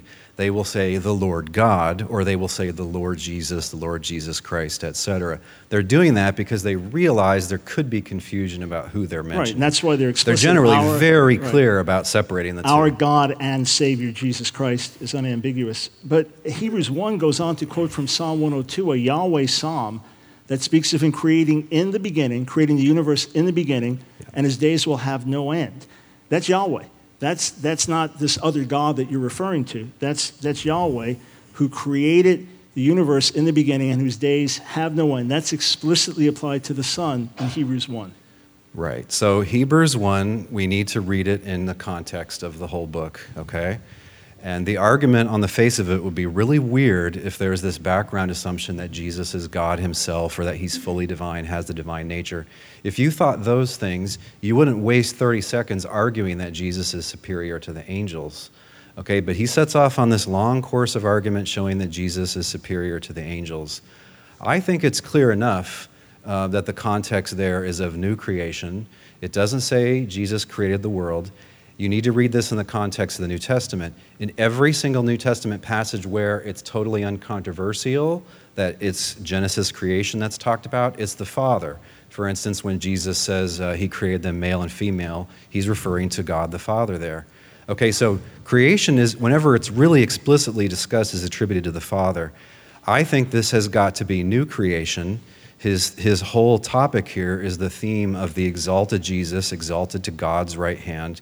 He does not confuse Jesus and God in the way that you're doing. In fact, he says that to provide atonement, Jesus has to be made like his brothers in all ways.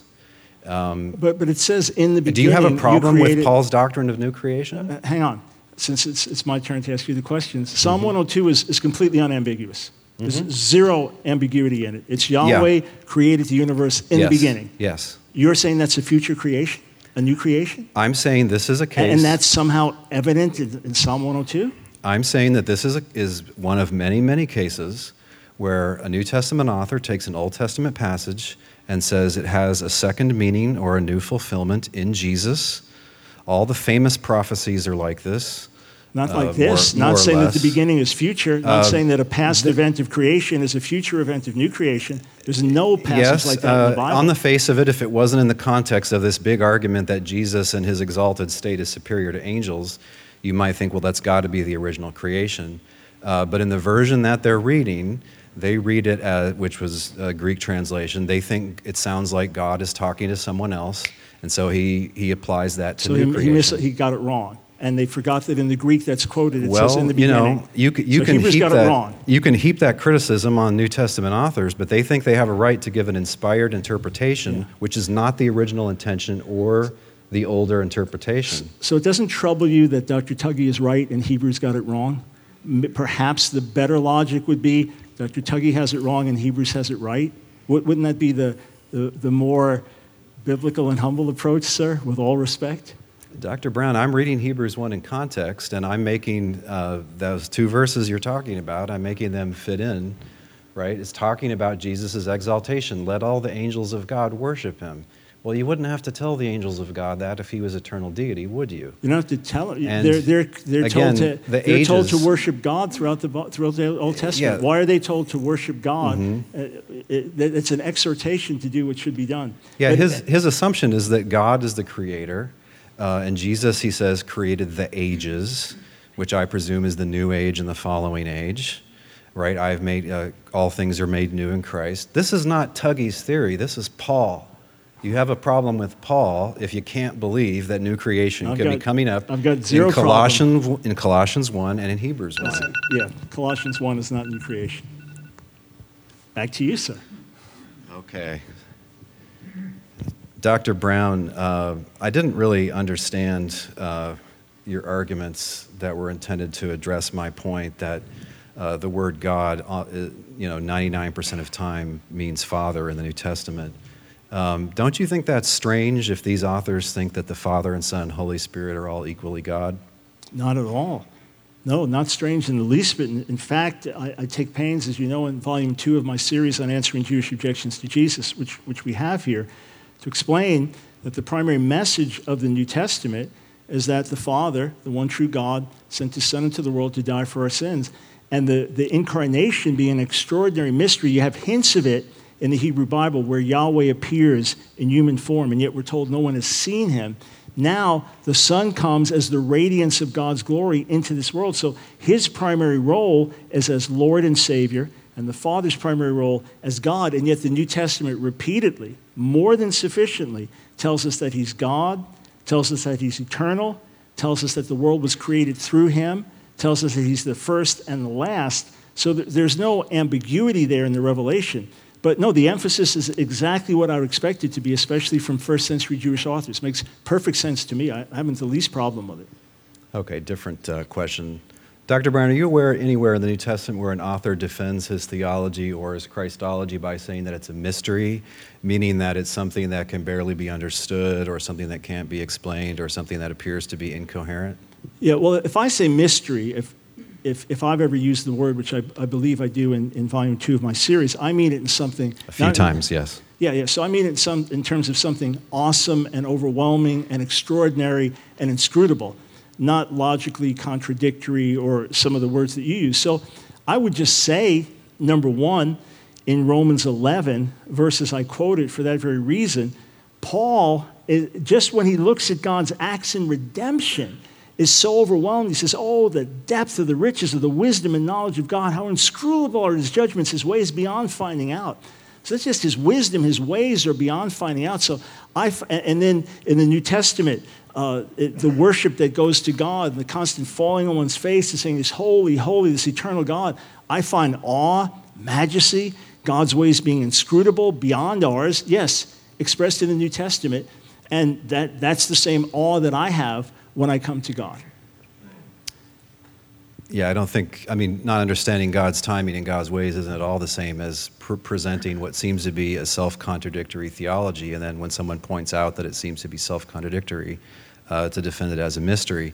And again, the way I pointed out was you said Jesus and the Father are the same God, and yet they differ at the same time. You didn't want to say that you didn't want to say the Father and Son differed in the sense of dying because you didn't want to grant that the Son died. Of course he does. Would you grant that the Father and Son have ever differed in any way? No. Not in terms of deity, in terms of function, role, of course, and the Son comes down to this earth and the Father is greater than the Son. But if we say Jesus, we're speaking of the Son in human form. The Son is eternal. Jesus did not always exist. The Son always existed. But what I find interesting is you're assuming it's self-contradictory, and now you want New Testament writers to respond to it being self-contradictory, whereas they didn't find it self-contradictory. And remember, their Bible was the Hebrew Bible. When they started, they didn't have the New Testament, and the Hebrew Bible calls the Messiah El Gibor, Mighty God, which is explicitly a title of Yahweh. In the very next chapter, Isaiah 9:6 and Isaiah 10:21, Mighty God is the Son and Mighty God is Yahweh. If that's not confusing, unless the Son is really Mighty God, I don't know what would be. And then we have examples like Genesis 18, where Yahweh appears, and Yahweh has an extensive conversation with Abraham, and then he's accompanied by two angels. When you have that explicitly, so you have already these theophanies or these Christophanies. You have God appearing. As I mentioned, Genesis 48, where Jacob refers to God and the angel that redeemed him. So you already had this. It wasn't a problem. That's why these believers were so easily able to recognize the Son as eternal. That being said, we have controversies in John 5 over the divine nature. They pick up stones to stone him, and they say, you made yourself equal with God. So whether they understood him rightly or not, you could say that it was a misunderstanding. The fact is the controversies existed, for sure. Yeah, you don't want to take the unbelieving Jews' word for it in John. It's a hammered motif throughout the book that they keep getting it wrong. But my point was, why did they get it wrong? He was obviously saying, in your view, they got it wrong, but he was obviously saying things that made them get it wrong. No, he corrected them every time. Not every time. Sometimes he lets them stay in their darkness, but clear enough, like John 10, for instance. But one more question. Do you agree with Paul that Jesus is mediator between God and man? And if so, do you agree that the very concept of mediation requires three selves? The one, the mediator in the middle, and then at least two other parties. Yeah, the man Christ Jesus is the one mediator between God and man. Absolutely. It doesn't say the Son, it says the man Christ Jesus, because it's the Son as his incarnation. So you're, so you're distinguishing the Son from Jesus. You got two Jesuses there. Not separating, emphasizing it's the man Christ Jesus. If it wasn't the Son in his incarnation, he would not be the mediator. So again, it seems to me that a lot of the problems that you have simply are not accepting the incarnation. In other words, everything you said about the Son makes perfect sense when we understand the incarnation, that the Word became flesh. It doesn't say that the wisdom of the Word was manifest, but the Word became flesh. So the one who is the mediator between God and man is the man Christ Jesus. It doesn't say it's just the Son, but the man Christ Jesus, the Son in human form. Yeah, and God's wisdom became the Torah. You seem to not get that that can be something other than like a spirit taking on a body. I don't get it because it's not written. Dr. Brown, he can't be a mediator between God and man if he's the same self as God. That's just nonsense. That's just to say that God mediates for himself. No, if he's the same. So here, actually, and I'll just finish here. You actually proved the point, because you're saying that he was the mediator between man, but he's only man. And he can't be the mediator between God if he's God. No, he can be the mediator because he's God and man. So actually what you just said, although you're grimacing at your own refutation of yourself. That's there. Quite a theory you got there. What just happened there. All right, so I guess we swap one more time. Okay, just waiting for the clock. So how could a mortal say, I'm the Alpha and Omega, the first and the last, the beginning and the end? I take it that those are ways of asserting uniqueness. And so a mortal could say that because, as it says, he's the firstborn from the dead, and he's a new Adam. And there isn't ever going to be another one of those. He's utterly unique in that way. Okay, hang on. So when God says, I'm the Alpha and the Omega, the beginning and the end, the first and the last, and when Jesus says it, they mean two different things? Even though it's within a few verses of each other, the identical words on the lips of the Father and the Son, but they mean totally different things? Well, Dr. Brown, context is king, and it matters who you're talking about, right? If you're talking to a guy that plays in the NBA and he says, I'm good at basketball, that means one thing. And if you ask me and I brag and I say I'm good at basketball, which is false, by the way, it's just going to mean something very different, right? And so when you're talking... Revelation in no way confuses Jesus and God, by the way. And your reading of Revelation 2 is just obviously mistaken. You claim that there's a his and a he there that refer to one and the same, both to Jesus and to God. That's a total confusion. They're referring to God, and God is mentioned in that context. So it says that the throne of God and the Lamb are there, and his servants will serve him. Mm-hmm. Serve him as God and the Lamb. Nope. That's an obvious misreading. So I just quoted it. How did I misread it? I have 2 minutes here. So the throne of God and the Lamb will be in it. Okay. There's God. Oh, and by the way, there's also the Lamb. Okay. God is not the Lamb. The Lamb is not God. There are two selves, two beings there. And the passage continues. And his servants will worship him. They will see his face, and his name will be on their foreheads, right? And the very next verse, and then you're like, aha, it says his. They got to be the same he, which is a way of saying they're the same self. That's why I said if you are a Trinitarian, you're a one-self Trinitarian. The very next verse says, and there will be no more night. They need no light or lamp or sun, for the Lord God will be their light, and they will reign forever and ever. Okay, so it's really God who's the primary and the ultimate object of religious worship in the Bible, and it's not Tuggy's theory that worshiping Jesus is to the glory of God. It's what Paul says explicitly, because he's exalted, the worship that's given to him is to the glory of God the Father.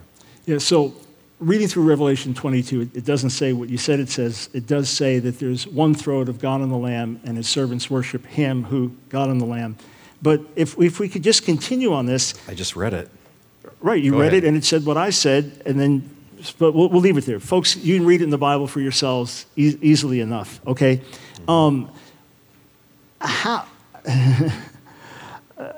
I do have to say that some of this is beyond shocking in terms of trying to simplify things. You end up with an unbelievably confusing theology, so we focus now on Paul's praying to Jesus and the Father using a singular verb. So, number one, do you pray to Jesus and the Father and use a singular verb when praying to both? Which verse are you talking about with the singular verb? 1 Thessalonians 3 and 2 Thessalonians 2.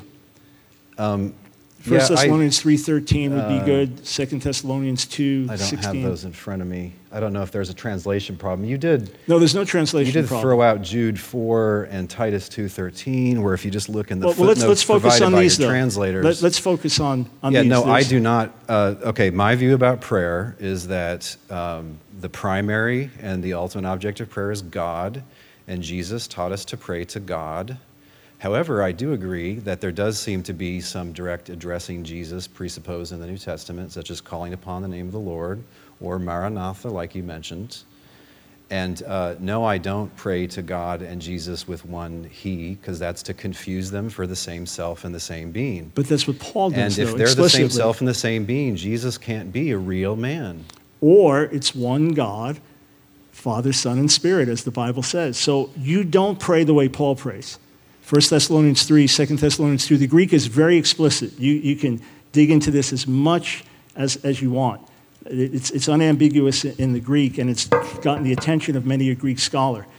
But 1 Thessalonians 3 or 2 Thessalonians 2. 1 Thessalonians 3 what? 3:13. And the Greek is singular. Blameless before... May he strengthen your hearts in holiness so that you may be blameless before so who is our he? God and Father. The prayer goes to Jesus and the Father. At the coming of the Lord Jesus. Right, the prayer goes to Jesus and the Father that he may do these things for us. It's a singular verb, and it's to Jesus and the Father. And then in 2 Thessalonians 2, it's to, in 1 Thessalonians 3, it's the Father and Jesus. And in 2 Thessalonians, it's to Jesus and the Father. So you don't pray the way Paul prayed, to Jesus and the Father, or the Father and Jesus, using a singular verb. I don't see, I think you're reading your own confusion of them as oneself into the text here. I don't see Paul confusing them. I see you confusing them, right? He's distinguishing them. Now may our God and Father himself and our Lord Jesus Christ direct our way to you. Both of them, too, right?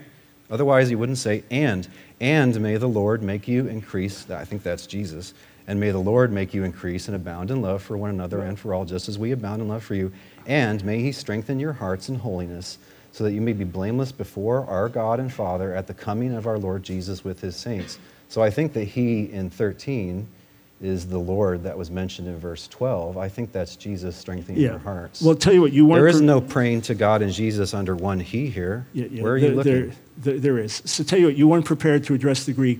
Maybe in a subsequent time we can chat on the radio about that. I'll give you that liberty. Genesis 48, the exact same thing. The prayer of blessing, the God of our fathers, the God who was with us, the angel who redeemed, bless, that's singular Hebrew. And God is referred to as God, and the angel. Unless God appeared in the angel, who's this angel to whom Jacob prays along with God in the singular? Genesis 48. Who's the angel of the Lord? To whom Jacob prays in the singular together with God in Genesis 48. Yeah, this is an interesting topic, the angel of the Lord. Can he just get to finish that in fairness? Because I asked the question late, okay? What was the question? What do I make of the angel of the Lord? I'm not going to answer that in 2 minutes. What do you make of the fact that Jacob prays to God of his fathers and the angel who redeemed him, and prays in the singular to both of them, says, may he bless, speaking of God and the angel. Right, so if you take the angel of the Lord to literally be an angel, then you can talk to the angel and you're talking to God, because the angel is on a mission from God and representing God to you. If the angel of the Lord is taken to be a theophany, then it's really just an appearance of God, but it still could be talked about sort of as if it were a different person than God. And so these are the, because these are the interpretive options open to Trinitarians and Unitarians. Got it. Okay, thank you. Dr. Tuggy, you have a 5-minute closing statement. You may begin when ready. There is no one doctrine of the Trinity. Notice I didn't say the Trinity is contradictory. He assumed that I thought that and he said it. I don't think there's one doctrine. I think there's mandated language, and people make sense of it as best they can. And some of them basically think that there's three persons, three beings there, and some of them think it's just kind of three personalities or aspects or something like that. But however which way you take it, any Trinity theory is a doctrine of inference, tottering atop of a mound of doubtful inferences drawn from relatively few scriptural texts. In contrast, we Unitarian Christians build our theology on explicit and or clear New Testament teaching. In my opening statement, I quoted some texts which clearly imply that the one God is none other than the Father. My opponent has not explained those away. He's just contradicted John 17:3. Oh yes, well, there is another one that's true God. It's not what Jesus says. I'm going to stick with him. I also described 6 observable facts about the New Testament, which would be very surprising if the authors believed in a triune God, but which makes sense if they held that the one God is the Father alone. My opponent has not adequately addressed this powerful and broad-based evidence. For some reason, it doesn't bother him that the word God is pretty much always reserved for the Father 99% of the time. He thinks, as a Trinitarian, that's just kind of the thing you'd expect. I beg to differ. He has at times cited texts which are difficult to interpret. He's at times cited texts like Titus 2:13 that there are translation problems about those texts, and if you translate them the other way, it's not a problem. So there's a lot going on here, and we can't talk about all of the texts, but my position is clear, and it's what the explicit New Testament one is. The one God is the Father. Also, there's the Lord Jesus, risen and exalted to his right hand, who therefore, like it says, you should worship, not as God, not as a second God, but as the Son of God. If you think a disciple should accept the theology of Jesus and his apostles, and I urge you to open your minds to this important ongoing scriptural reformation. It's a mistake to collapse God and his Son into the same self. Again, in the New Testament, in various ways, they simultaneously differ from one another. It doesn't matter whether the difference is with respect to divinity or not. A thing can't be and not be the same way at the same time. That's just nonsense. If at any time we observe that things differ, well, we know we're really dealing with two things. God sent his Son. Jesus never sent his Son. God and Jesus are not the same being. Son died on a cross, Father didn't. I don't know about this Son that never died. That's not in the New Testament. It's not mentioned. There are mutually and loving, cooperating pair. They're not just modes or something like that. Still, I don't think Dr. Brown has really told you what his Trinity theory is. As I mentioned, the word Trinity is not in the New Testament. But what's more important is the idea of the Trinity. The idea of three persons sharing one divine essence is not in the New Testament either. If it were there, it would conflict with the clear New Testament teaching that the one God is none other than the Father. And Dr. Brown has muddied the waters by pointing out that early writers call Jesus God. Yes, they do. And these same writers tell you in no uncertain terms that the one true God, God in the deepest sense of the term, is the Father. Around the year 180, some authors do start to talk about the Trinity, but by this they just meant this triad, this group of three: God, God's human Son, and God's Spirit. They didn't use the word Trinity to refer to a triune God. That only became popular in the last 2 decades of the 300s AD. The idea of a Trinity is a blatant anachronism if you're reading the New Testament. If you think someone there is talking about a triune God, that's like saying that Thomas Jefferson discoursed about the internet. The majority of Christian theologians have for a long time speculated that God is somehow triune. This is striking, to be sure, but a disciple must allow that Scripture can overturn long-standing human traditions. Don't rely too much on the shortcut of siding with the majority. In the past, this would have burned you on many occasions. You would have sided with the majority of Jews against Paul and Peter in the year 45. You would have sided with the Catholics in 1520. In both cases, you'd be making a big mistake. Don't make that mistake now. Be a good Berean and study the Scriptures to see if what I've argued is really so. Thank you.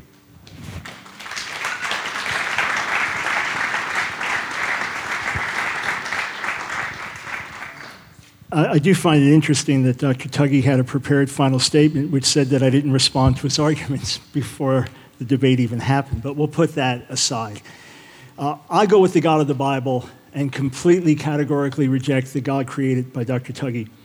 He has two gods. You can call Jesus your God, but he's not really the same God. You can worship him as God, but he's not really the same God. You can give him the same glory as God, but he's not really the same God. When the Father says, I'm the first and the last, the beginning and the end, the Alpha and the Omega, it means one thing. But when the Son says, I'm the Alpha and the Omega, the beginning and the first and the last, it means something totally different.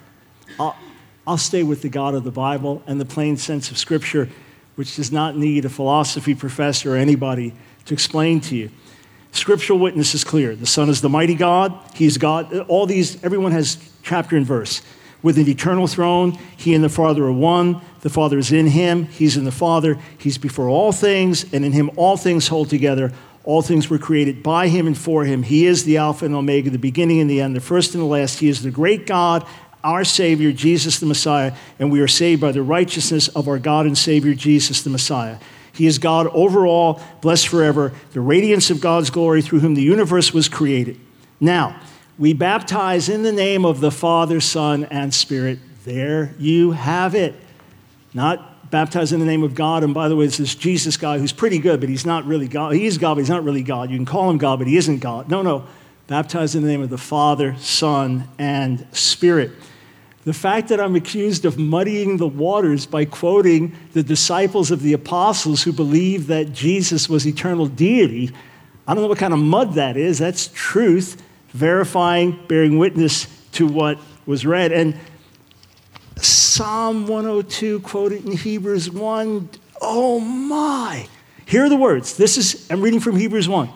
And you, Lord, laid the foundation of the earth in the beginning, and the heavens are the work of your hands. Dr. Tuggy says that is referring to another God and a new creation. That's not eisegesis, reading something into the text that's not there. That's imaginary interpretation. And from those of you who came and supported Dr. Tuggy, reconsider.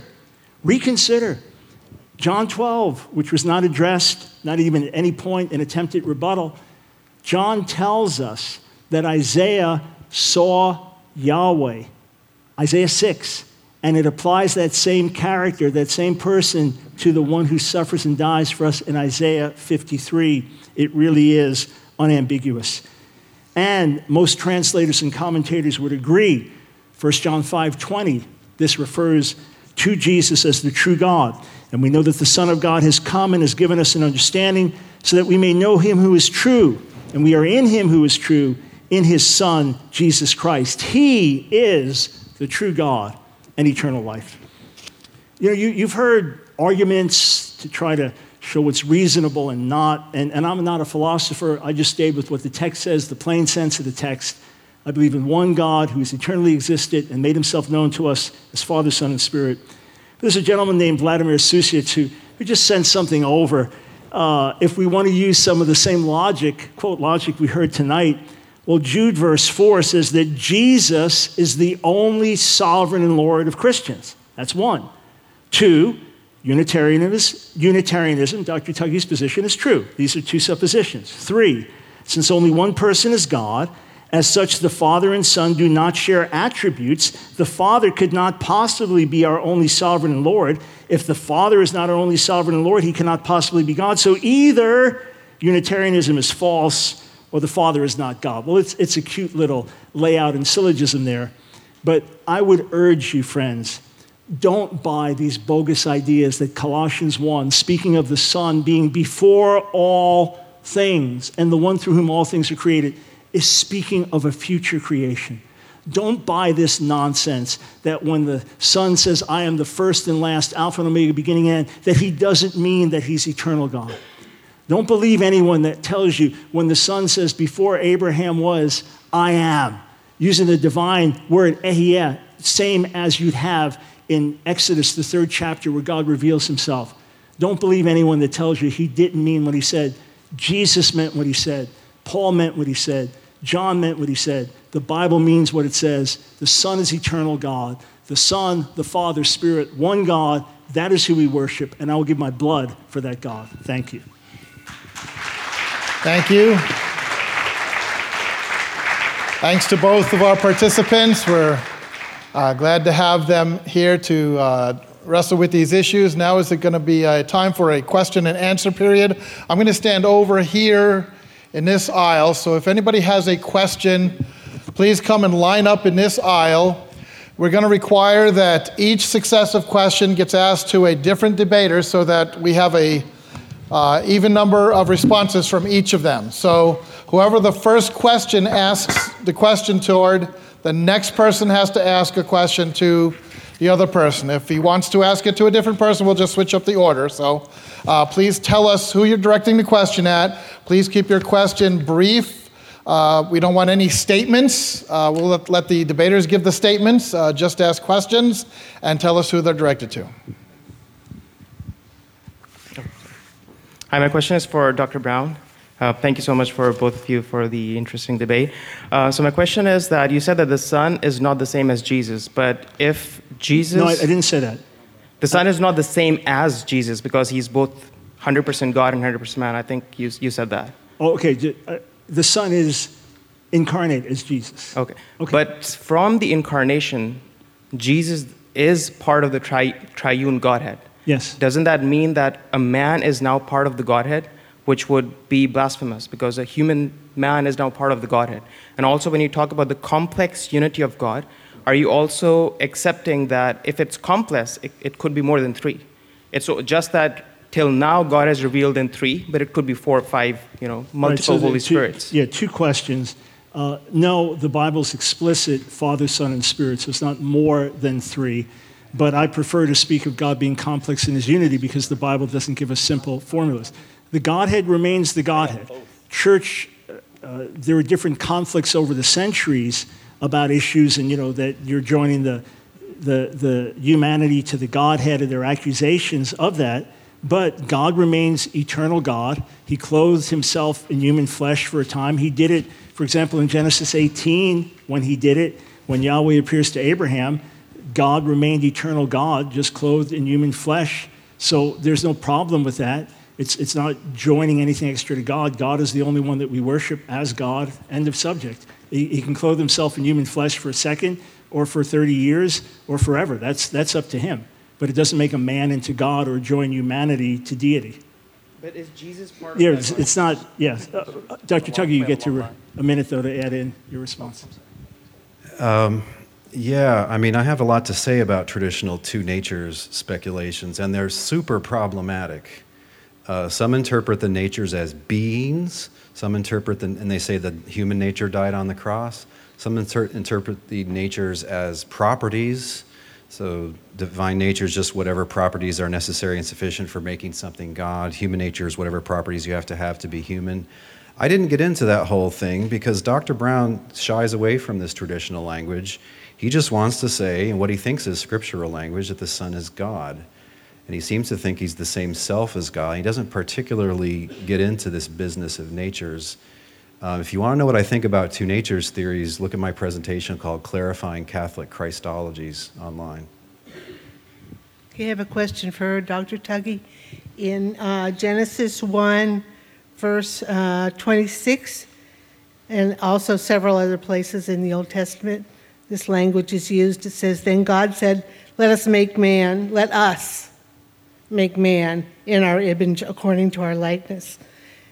So I'm wondering how you would explain that us right there in Genesis 1. Yes, thank you. That's a great question.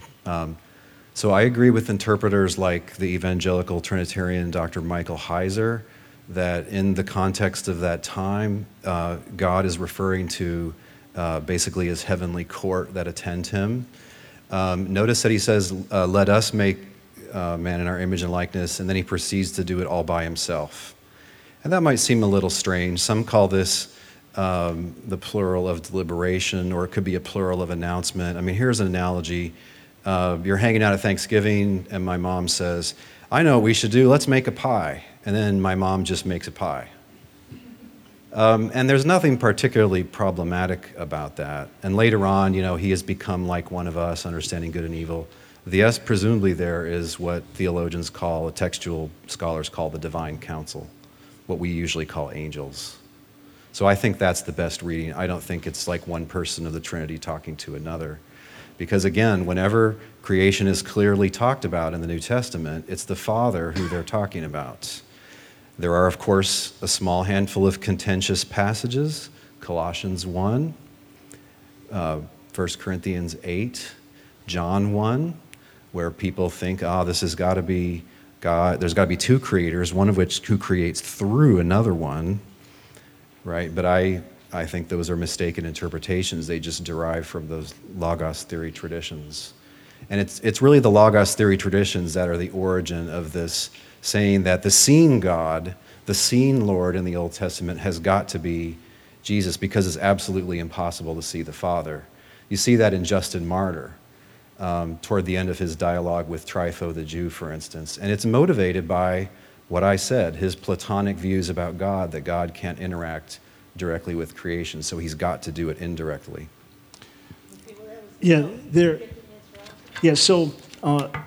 Some of what Dr. Tuggy said is possible, and of course there's great scholarly debate about that, but what's interesting in Hebrew, Naseh Adam but Salmenu Kidmutenu, is not just let us make, but in our image, in our likeness. So are human beings made in the image of angels?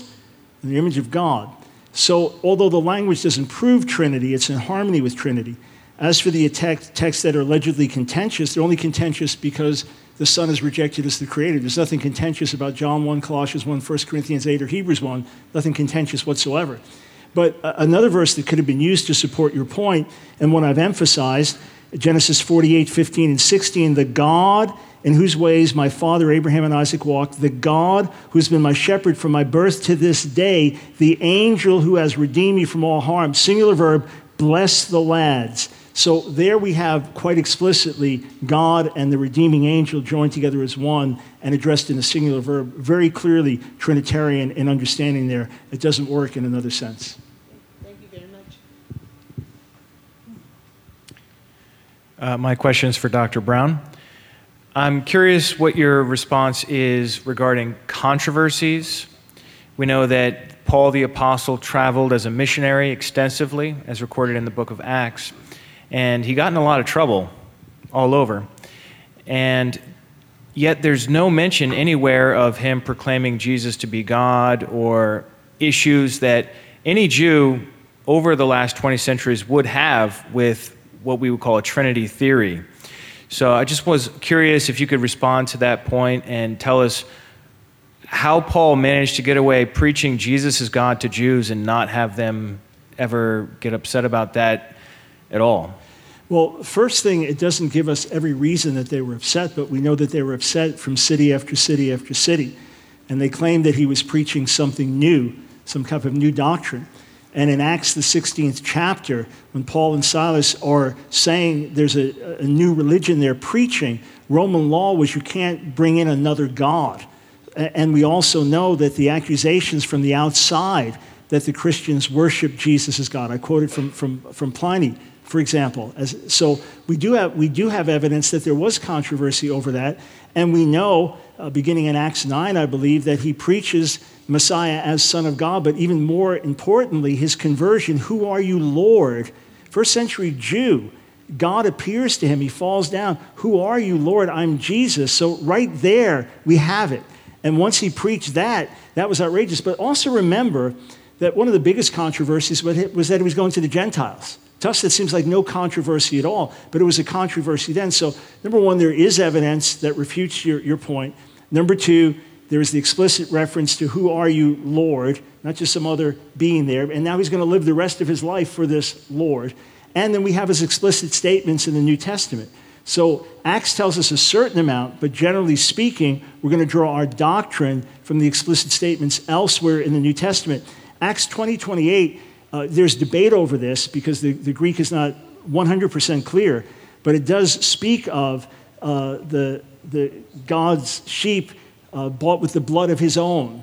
Is it his own blood or his own and son is left out? So that's a debatable point, but certainly we can make our case just the same through the book of Acts and from early external evidence that Christians worshiped Jesus as a God. So do I have 1 minute? Yep. Okay.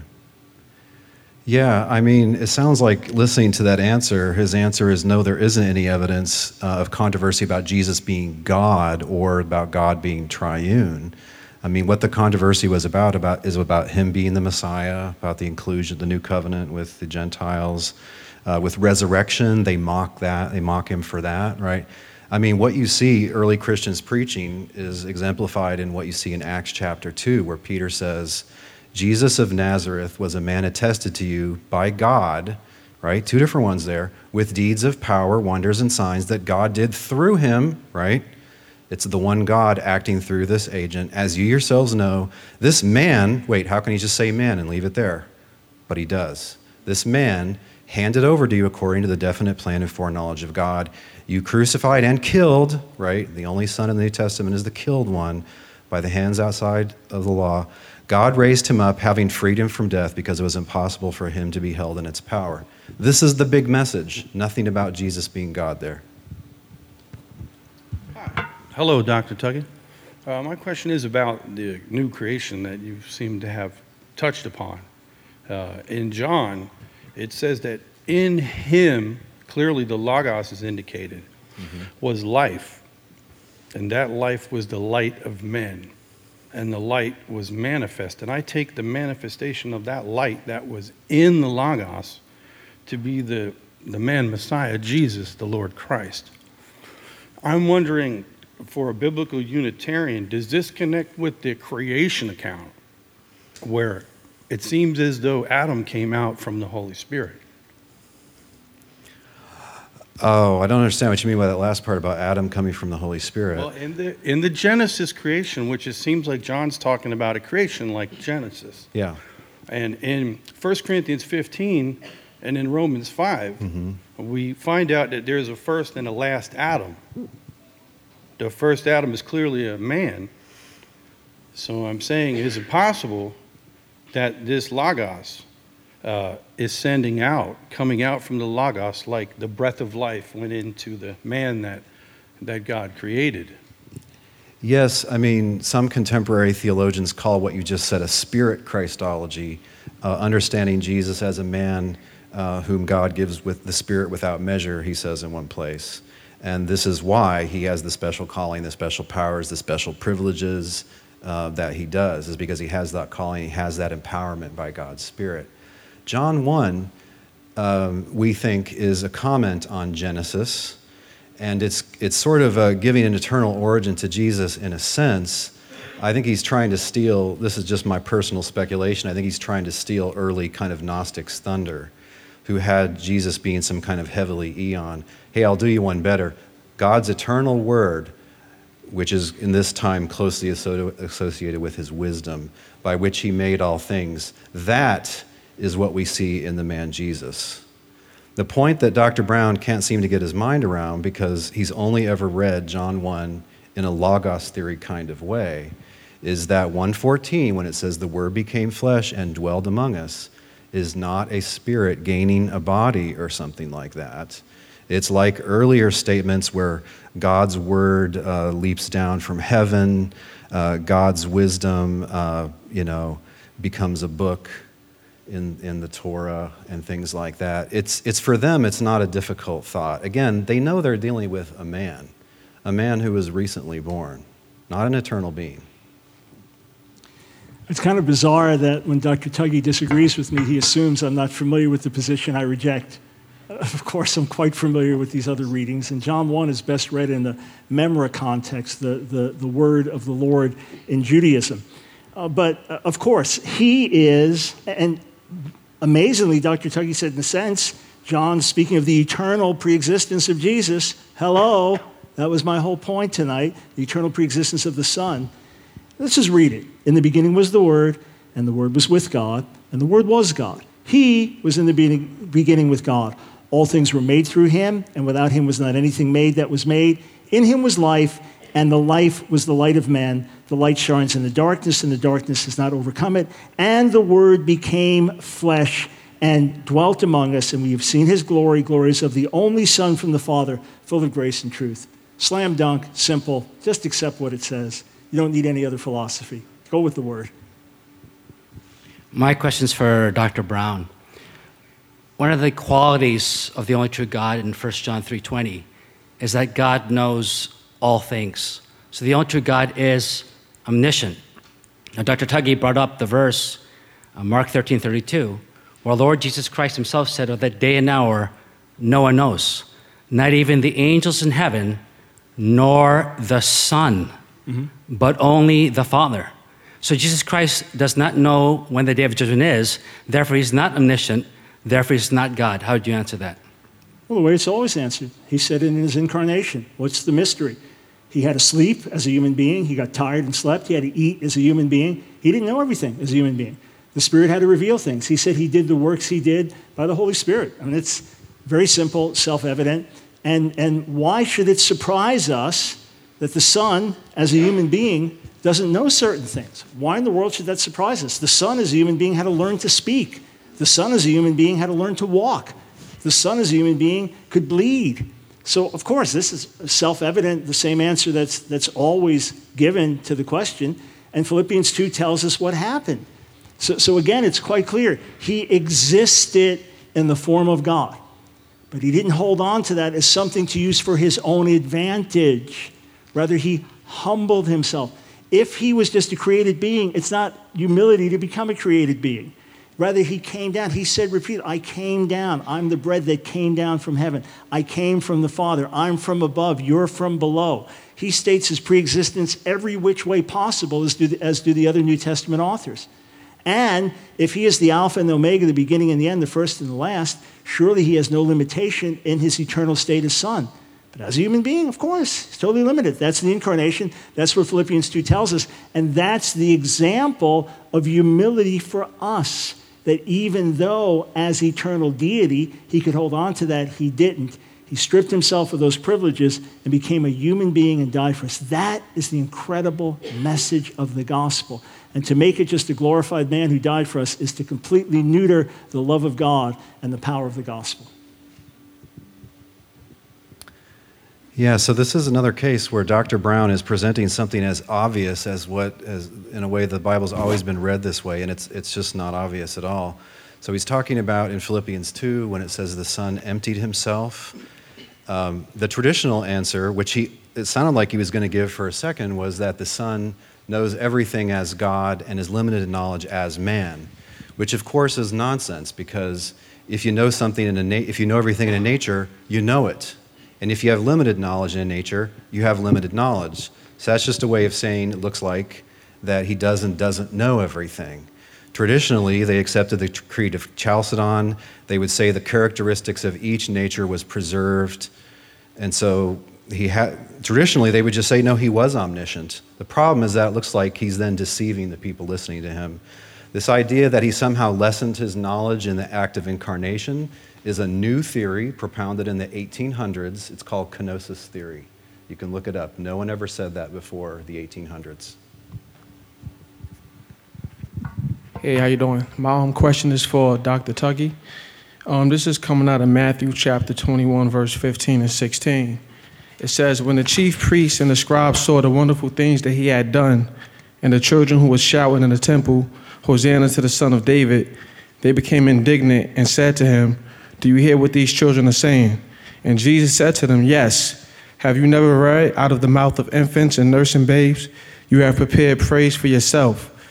Now that comes out of Psalm chapter 8, verse 2, where David was praying to Yahweh, to the Lord, and he was ordained, and the Bible says that he ordained praise for himself.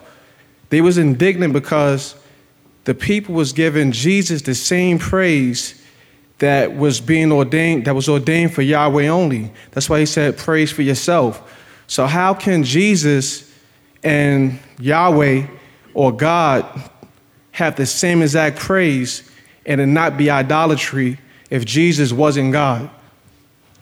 Okay, thanks for the question. Yeah, about them getting the same worship, look at the reasons cited for worshiping God in Revelation 4 and contrast them with the reasons cited worshiping the exalted man Jesus in Revelation 5. Now, about this Yahweh text being applied to Jesus in the passage cited in Matthew 21, this is a common thing in the New Testament. Okay, but there's a problem here. I call it the fulfillment fallacy, and it's a beginner's mistake in reading the New Testament. You say, the original passage was about this person, and then the New Testament says it's applied to Jesus, so Jesus must be the same one as it was originally about. This is an obvious mistake. Here's one way you can see it. Psalm 110:1 is quoted many times in the New Testament. The Lord, that's God, says to my Lord, sit at my right hand, etc. Originally, scholars believe this was a coronation psalm. Some king, maybe David, it's saying, God says to David, sit at my right hand till I make your enemies a footstool for your feet. They apply this to Jesus. Okay, we cannot conclude that Jesus is David or whoever that original king was. It's a new application in a new context. That's how they're using the Old Testament. I'm sorry if I went past my 2 minutes. No, I'm sorry. I was pointing to say the clock wasn't there, so I'll set my own watch for a minute. Yeah, great point, sir. Perfect point. This fulfillment fallacy is something that Dr. Tuggy came up with. So let's just forget that theory and go with Scripture. The only way you can take a text that explicitly talks about praise, honor, adoration that belongs to Yahweh and apply it to anyone else is if that anyone else is Yahweh. Otherwise, it is a gross misapplication. It is taking glory from the only true God. Not only so, let's remember that Kyrios, Lord, was used in the Septuagint to translate Yahweh almost 7,000 times. So that's where you're seeing Lord, Lord, Lord, Lord, Lord, Lord in your Bible. And Jesus is Lord, Lord, Lord, Lord, Lord, Lord. Unambiguous. The identification was absolutely there. That's why it was scandalous to some, but glorious to others. Rather than call it nonsense, let's bow down and worship. Hi, thank you for allowing us this forum. I feel like a family reunion, all the faces I see here, so thank you. I got a follow-up for Dr. Brown, a follow-up question to the debate question, is the God of the Bible the Father alone? On page 11 of the book you cited, volume 2, Answering Jewish Objections, you write on page 11 to the answer to this question in the affirmative. You say yes, using John 17:3. Jesus himself taught that his Father was the one and only God. And then you say that Paul taught it clearly, the one true God, our Father. And then you use 1 Corinthians 8. How does that fit? And you restated that today. You said the Father is the only true God. So how does that fit with the your position in the negative? Yeah, you never want to quote an author to refute an author, because why don't you quote the rest of what I wrote? The whole purpose of writing that was to exalt the Son as the eternal God. Can you show me where I said that the Son is not the only true God? Can you show me where I said that, hinted at it? Anything within a trillion miles of that? No, of course not. Is it true that the Father is not Lord? Jude 4, that our only master and Lord is Jesus. So you're going to conclude from that the Father is not our master, God is not our Lord? 1 Corinthians 8, we have one God, one Lord. Does that mean that the Father is not Lord? No, so you are just as Dr. Tuggy is constantly putting words, concepts into the minds of New Testament writers to come up with these bizarre things, the creation in the beginning is a future creation, and first and the last, Alpha and Omega, beginning and end, actually doesn't mean that. You now have to put words in my mouth in my own book. So the simple answer, read the rest of what I wrote, sir. It's all there. I never said that the Son is not true God. Never said it, never hinted at it. In fact, the whole reason I wrote that was to reach out to my Jewish people to help them understand the nature of God's complex unity and how Father, Son, and Spirit are God. So you should know that reading it, but thank you for the question anyway. So I never said that the Father is God and the Son is not, or the Father is true God and the Son is not. Never said it, never hinted at it. In fact, everything I wrote was the opposite of that. Thank you for asking. Yeah, I mean, look, if there's one true God and it's the Father, that's just to say that no one else is. If Donald Trump is the one true president of the United States, then anybody that's not Donald Trump is not currently president of the United States. The passage is not ambiguous. As for Paul, well, first of all, Jude 4, look up what your translator's footnote. There's a problem with the translation there, and he keeps citing that and assuming his preferred translation. As for Paul, he does not confuse Jesus with Jesus as God. He calls in Ephesians 1, the Father, God the Father, the God of the Lord Jesus Christ, okay? This Lord has a God over him. So he's not being called Lord in the sense that Dr. Brown would prefer. Again, they distinguish the Lord God from the Lord Jesus. Look at the start of all of Paul's letters. He sends greetings from the two of them. If they were the same self, that would be senseless. I have a question for Dr. Tuggy. In Psalms 49, 7 through 10, it says, "Truly no man can ransom another man. Truly no man can ransom another or give to God the price of his life. For the ransom of their life is costly and can never suffice, that he should live on forever and never see the pit." So when this scripture is saying that no human being can ransom a human being, you know, every human is broken and sinful, how can it be that if Jesus is just a man, that he could ransom us from our sins? Yeah, so it's not a New Testament teaching that Jesus has to be God to ransom or to be a proper person to provide atonement for our sins. It is an explicit New Testament teaching that Jesus is a man and that he died. And as I mentioned earlier tonight, in Hebrews 2, it seems to say that a qualification for providing atonement was that he should be like his brothers in all things and that he should be flesh and blood. So I don't take the passage that you're citing in Psalm 49 to be stating some kind of general theory of atonement that's supposed to control how we read the New Testament. New Testament doesn't have a lot of theory of atonement in it. It says that Jesus is the spotless lamb that takes away the sins of the world. It compares him to the Old Testament sacrifices. It says he's God's precious, beloved son. And it says we know how much God loves us because while we were still sinners, Christ, not God, Christ, God's Christ died for us, the man Jesus. So they seem to think that he's a plenty precious and valuable sacrifice. This theory that he has to be of infinite value because the person that provides atonement has to be of infinite value because sins against God have infinite disvalue, and somehow the values wouldn't balance out right or something like this. This comes from St. Anselm, the medieval philosopher, and it's just unheard of in Christian tradition before then. Before then, they would speculate in other ways. For instance, some of the church fathers say that Jesus has to, quote, be God. They mean, in some sense, have divine nature, whether or not it's in the full sense. They say Jesus has to be God in that having the divine nature so that he can make us God, so that he can divinize us. The idea is you have to have a quality before you can give that quality to another, which is not true. That's a ridiculous speculation, but yeah, anyway, you don't want to put too much value in speculations like Anselm's. Yeah, so no speculation. God gave his one and only son. And if he did not give of him very self, of course he couldn't save the world. Scripture's explicit. There's one Savior. Yahweh said he's the only Savior.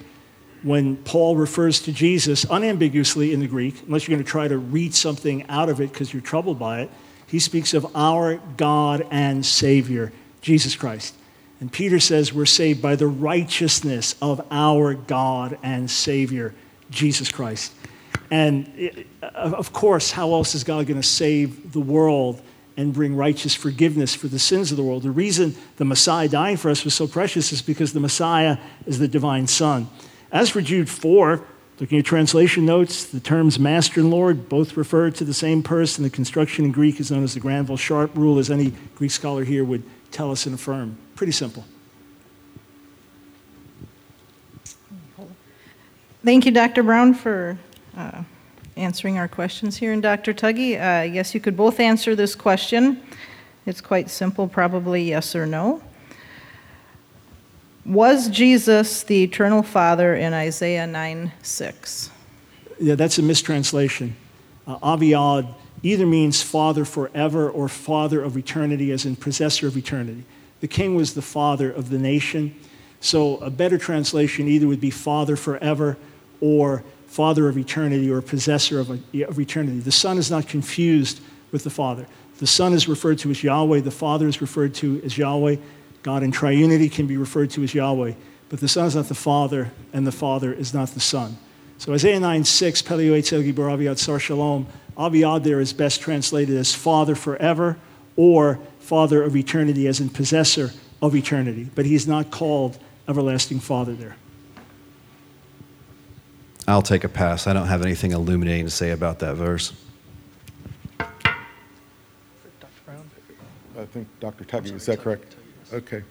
Dr. Tuggy, it's been suggested that unless one believes that Jesus is fully God, then one cannot believe that Jesus is fully Savior. And yet we represent a people who believe that Jesus is fully Savior. That if you don't believe that Jesus died for one's sins, or that he's fully God, you can't believe that he died for one's sins, and yet we believe he died for one's sins. That if you don't believe Jesus is God, then you're taking glory away from God by worshiping Jesus. Yet as a people, we believe in worshiping Jesus, and as Unitarians, that ought to be a scarier thought to us than to others. And then I'm getting to my question. And then to wrap around that, it's suggested that in the Old Testament, the people, at least who knew God best, actually thought of him as a plurality of beings, that two beings were the one God. And also, of course, they believe in the Holy Spirit. I want you to speak to the idea of how essential is it that the way we think about God affects whether we can be in relationship with God, know God, be aware of God. I understand you give respect to the faith and genuine faith of people who disagree with us. So I'd like to hear you talk about why it is that we can look at it in that way. We can disagree and still respect. The question is, why does it matter whether we understand God properly? Something like that. Yeah. It matters quite a lot in this case. And, I'm a Unitarian, but I'm not an anti-Trinitarian. If you think the New Testament teaches some Trinity theory, go for it. I think that's what you should believe. However, when you look into serious scholarship, these traditional proof texts just keep falling and falling. There's a big trend in this in the last couple 100 years. Why do I think it's important to distinguish God from the Son of God? Well, partly it's because Jesus is supposed to be a model for us to imitate. And I can't put on my omniscience, omnipotence, and my immunity to temptation and so on and imitate that. But I can do what Paul is talking about in Philippians 2, which as I read it, and some other scholars read it this way as well, Philippians 2, I think, is about Jesus' earthly obedience. And in fact, that is sufficient to make Paul's point. Have this mind in you that's like the mind that Jesus had. Basically, he says he served God even through a horrible and painful death. Jesus is a model of faith for us. And it was gracious of him to volunteer to be that sacrifice. Dr. Brown substitutes his own formulation that God gives of his own self when Jesus dies. Well, I think God suffered to see his only son be crucified. I think that was a horrible thing, just as if I saw my only son crucified. But this idea that it was God himself that died, well, no, God can't die. God is immortal. And Jesus is the first of many brothers, it says, and the author and finisher of our faith. So it's important to distinguish them. When I was a Trinitarian, which I was for the first 30 years of my life, I did distinguish God and Jesus when I read the Bible. And then when I started talking about theology, I just immediately confused them back together again. Of course, it's not my own theology to embrace the incarnation. And this is a very serious error tonight. It's not a minor error. There was a controversy with Arian, who believed that Jesus, or the Son, I should say, was the first created being. But to deny that and to just make him a glorified man, that's very serious, very demeaning to the Son, very dishonoring to the Son. Of course it matters what we believe about it. What if we believed he was a sinning human being? Could he die for our sins? Obviously not. And how can we have fellowship with the Holy Spirit if the Holy Spirit is just some kind of power and not personal? And how can you give the same worship to a created being, the same glory that you give to a created being, without dishonoring the Creator? That's hardly monotheistic. So I'm not the judge of anyone's salvation here, but I would say you're espousing a terribly dangerous position that deeply dishonors the Son and deeply dishonors the Father. Okay, we've been going for 30 minutes. We have a lot of questions, but if you two agree to respond to any more questions, we can keep asking, or we can cut it off at any point you guys say. We'll do a couple more, one more each. One more each. So right? We'll do one more each. So sorry for those who didn't get a chance, but perhaps you'll be able to. We'll tell you what. If we go to the end of the line, we're supposed to go 30 minutes. I'm just trying to stay with that. But If we go to the end of the line and nobody else. Okay. No more work? People will add to the line, and we'll finish up the ones we have. Okay, sounds good. Yeah, sure. All right, good evening, everybody. Dr. Brown is my question. I know when the scriptures, when Jesus asks his disciples who he is, people say he's John the Baptist, Elijah, and then he asks his disciple, who do you say I am? He said you're the Messiah, Lord. My question is, and I don't know the Bible as much as I probably should, but I've been reading it for the last 4 years or so. Is there a specific scripture where Jesus explicitly says he's God? So first thing, the disciples say you're the Messiah, the Son of the living God. That's the first thing. So what does that actually mean? Does it mean he's just a man? Does it mean more than man? How do we understand this? That's the first thing. The second thing is Jesus does say that he and the Father are one, that he's in the Father and the Father's in him, and if you've seen him, you've seen the Father. And he says that he enjoyed glory with the Father before the world was created.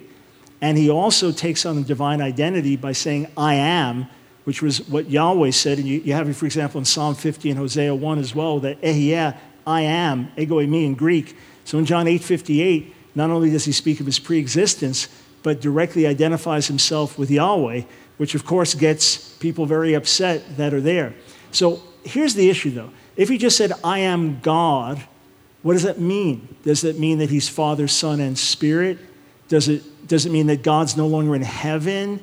What does it mean? So he explained things in a way that God, the one true God, remains seated and throned in heaven, and then he identifies himself in very clear ways with that one true God.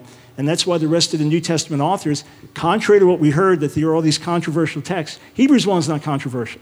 The way Dr. Tuggy interpreted tonight is not controversial. It's impossible, okay?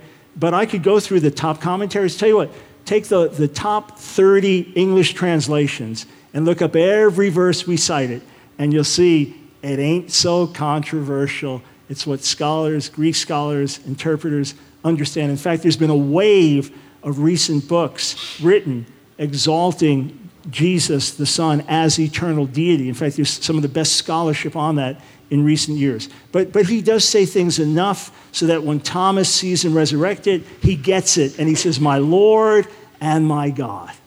Clear enough.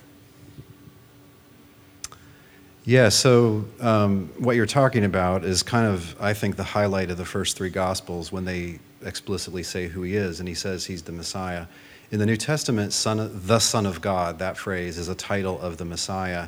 You can tell by the way they use it, they kind of interchange them. The Son of God, comma, that is the Messiah, the Christ. This is one of the facts, again, that's shocking if they're Trinitarian, but makes sense on my view. This is their main point. They do not make a main point of saying that he is God or has a divine nature. Now, he's referred several times, Dr. Brown, to the I am statements.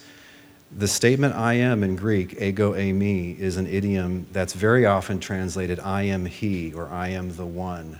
The one he is in John is God's Christ, God's Messiah. And even John 8:58, he thinks this refers to eternal existence. Before Abraham was, I am he, is the way it should be translated. As Dr. Brown knows, Jews will talk about predestined things as having always been, and that's an example of that.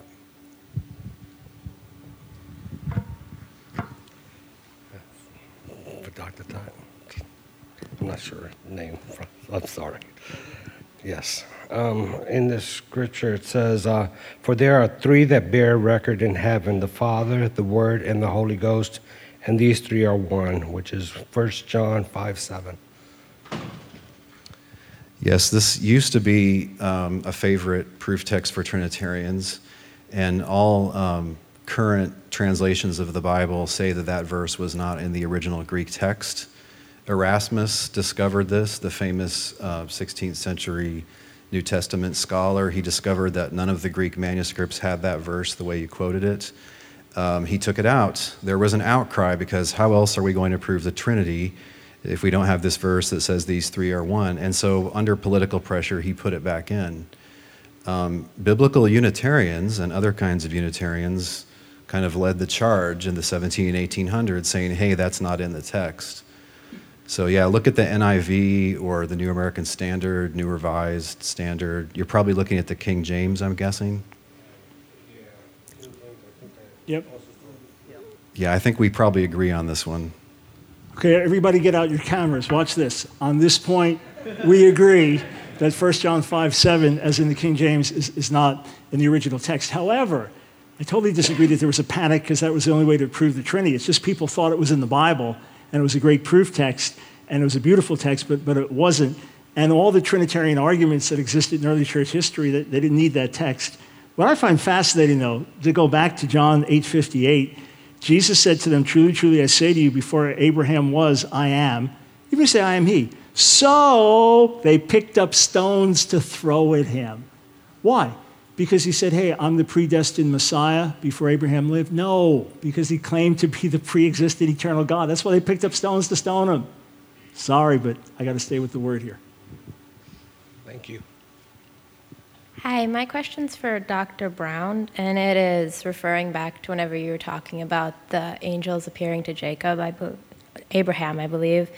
And if the angels of God, which appear in the Old Testament as if the angel of God, which appears in the Old Testament as an agent of God, is Jesus, does that make God an angel? And if this is so, then why would he appear as an angel in the Old Testament and not in his man form, as you later say he does in the New Testament? Yeah, thank you for the question. So Hebrew malach, like Greek angelos, can mean an angel or it can mean a messenger. It doesn't speak necessarily of a particular quality of being. So there are examples where Malach Adonai, the angel of the Lord, appears, and that person thinks they're going to die because they've seen God himself. Jacob wrestles with a man. Hosea 12 says it's a Malach, it's an angel. And then he names the place Peniel. He says, because I've seen God face to face and lived. Genesis 18, Yahweh appeared to Abraham, and he looks up, and there are three men. And then it says that Yahweh and the two angels, as you read the text, Yahweh has an extensive dialogue with Abraham at the end of the chapter. The two angels go on to Sodom in the 19th chapter. So in Genesis 48, Jacob says, and the Hebrew grammar is very, very clear. Anyone that could read Hebrew would have to agree grammatically. He speaks of God, and the angel he redeemed me, all as one, and then prays in the Hebrew that one will bless. So Jacob explicitly identifies this angel with whom he wrestled, who appeared to him, the one who redeemed them, as Yahweh, as God. And then, for example, in Exodus 23, God says that his name is on his malach, his messenger, and that's why he will not forgive their sins. So in some cases, it could simply be there's an angel bearing divine glory, and because of that, people were terrified. I'm sure Dr. Tuggy would believe that was the case, or the angel was representing God. In other cases, it's clear that the people encountered God in the malach, in the messenger. But that's the whole point. He appeared in a few instances in human form or angelic form in the Old Testament, and then tabernacled among us, took on human form, and lived among us in the New Testament. Yeah, Dr. Brown says a lot about this angel of the Lord, and tries to get it to show that God is somehow complex. In his writings, he makes the point often that how can God both be enthroned in heaven and on earth? He doesn't quite put it this way, but he seems to suggest unless there are multiple persons or different parts of God or something like that. And my reply to that, I skipped some of that in the rebuttal because he mentioned 50 other texts. But my reply to that is it's very easy for an all-knowing and all-powerful God to appear in 47 different ways at once, to in some sense be in heaven and be on earth and appear in different ways. About this idea that you should absolutize the statement that you can't see God and live, a leading Old Testament scholar, Benjamin Sommer, says, "What is surprising is how many people discover that there were exceptions to this rule." So it looks like in the Old Testament, Isaiah saw God, Amos saw God, Abraham, Moses saw God in some sense. Did they see him not in his full glory? Did they see a manifestation? Did they see an angel? These are disputed questions, but you don't build a theology on disputed questions. Hi, thank you very much for taking a little extra time with us and for answering a few more questions. I really appreciate it. This is something that's been touched on briefly throughout the evening, but it's valuable enough that I think it deserves to be recapitulated perhaps in a little bit different way. Dr. Brown, this question is actually for you. There have actually been a few things that have given me some pause in your view about the death of Jesus. I've heard you say that Jesus, had to be God to pay for our sins. And of course, Dr. Tuggy has challenged that with, well, how could God die? But Dr. Brown, you say that the death on the cross was really a separation. It was a separation of the body and the spirit. But the problem I see with that is that in 1 Timothy 6:16, it says that God can't die. It says that he is immortal. So that means that whatever death is, however you want to define that death, whatever death is, God can't do it. So that's problem number one. And then number two, adding another layer of complexity onto that, you said many times this evening that the Son didn't die. Now, as a Christian, that gives me a little bit of pause when somebody suggests that the Son didn't die. The New Testament says in a few places explicitly that it was the Son that died. The Son of God died. Jesus himself, the person, the personality, he says, I died. I was dead. God, it says, gave his Son. It's the person of his Son. That's who he gave. It wasn't a body. It's the death of the person of the Son that is valuable enough to be worthy to be the sacrifice of our sins, which I know you agree with. So what do we do with a crucifixion scheme in which, number one, God can't die, and then you say, yes, that God the Son didn't die. So who actually died for our sins? How can you help us make sense of your crucifixion? Sure. Glad to do that. Allow me just to clarify that when Dr. Tuggy just quoted from Benjamin Sommer, the wrong guy to quote, because the whole reason Benjamin Sommer is saying that is because he holds to a position similar to mine. And he said, some Jews regard Christianity's claim to be a monotheistic religion with grave suspicion, both because of the doctrine of the Trinity and because of Christianity's core belief that God took bodily form. No Jew sensitive to Judaism's own classical sources, however, can fault the theological model Christianity employs when it avows belief in a God who has an earthly body as well as a Holy Spirit and a heavenly manifestation. For that model we have seen is a perfectly Jewish one. So as to your question, a spirit doesn't die, a body dies, correct? In other words, Paul writes, in Philippians 1, to be absent, that he longs to be with Jesus, which is far better. That 2 Corinthians 5, to be absent from the body is to be present with the Lord. Revelation 6, the souls of those beheaded are under the throne of God crying out. So we understand that the human spirit doesn't die. The human spirit either goes to be with God or to a place of judgment, but the physical body dies, and we know that, and yet we say the person died, right? Someone died. Here's the obituary. When they died, what died? Their physical body. So just like God doesn't die, a human spirit doesn't die, Jesus says in Matthew 28, don't fear people who can only kill the body, but God who, after he's killed the body, can also destroy the soul or the spirit in hell. So when Jesus dies for us, what dies? The physical body. What's crucified? A physical body. And the person lives in that body. So when the body dies, when the blood is shed, you say the person died, but that the spirit of that person didn't die. So the nature of God within Jesus never died, but the physical body died. We use that terminology a trillion times or 1,000 times a day in terms of, look at every obituary. That's when the physical body died. The spirit is either with God or in a place of judgment. So Dr. Sommer, who is a Jewish scholar, he seems to think that the Trinity is just God manifesting in three different ways. And if you think that, I see why you would love that quote. As far as I can tell, your view is basically modalism, except that your modes or personalities are co-eternal. They're not one after the other. I think that's a disastrous view of the New Testament for the reasons I already said. Now about who died, I talk about this at great length in detail using two natures theory in a presentation called "'Tis Mystery All the Immortal Died." The problem is that to die is to lose all or most of your normal life functions. You think that the real Son, which took on a body, is this divine person, and you think that divine life just went rolling along as normal, and so that's why you're saying that he didn't die. You say the body died. Well, to die, again, is to lose all or more of your most of your life functions. To appeal to dualism doesn't help here, because we still think that the person in the casket is dead, whether or not there is a soul that exists. That's another point.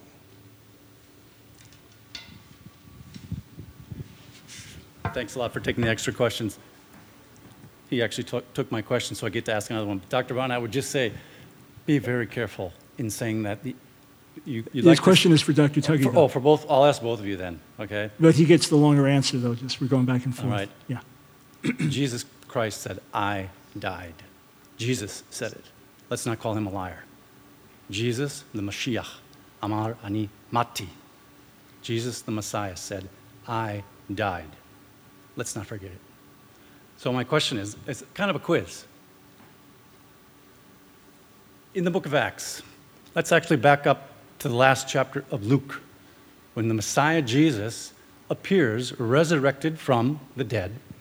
What did he go back into the Old Testament to show the apostles? And then he does it two times in Luke chapter 24. And then what do the apostles in the book of Acts continually go back into the Old Testament to show the apostles? Is it the deity of Messiah, or is it something else? Thanks.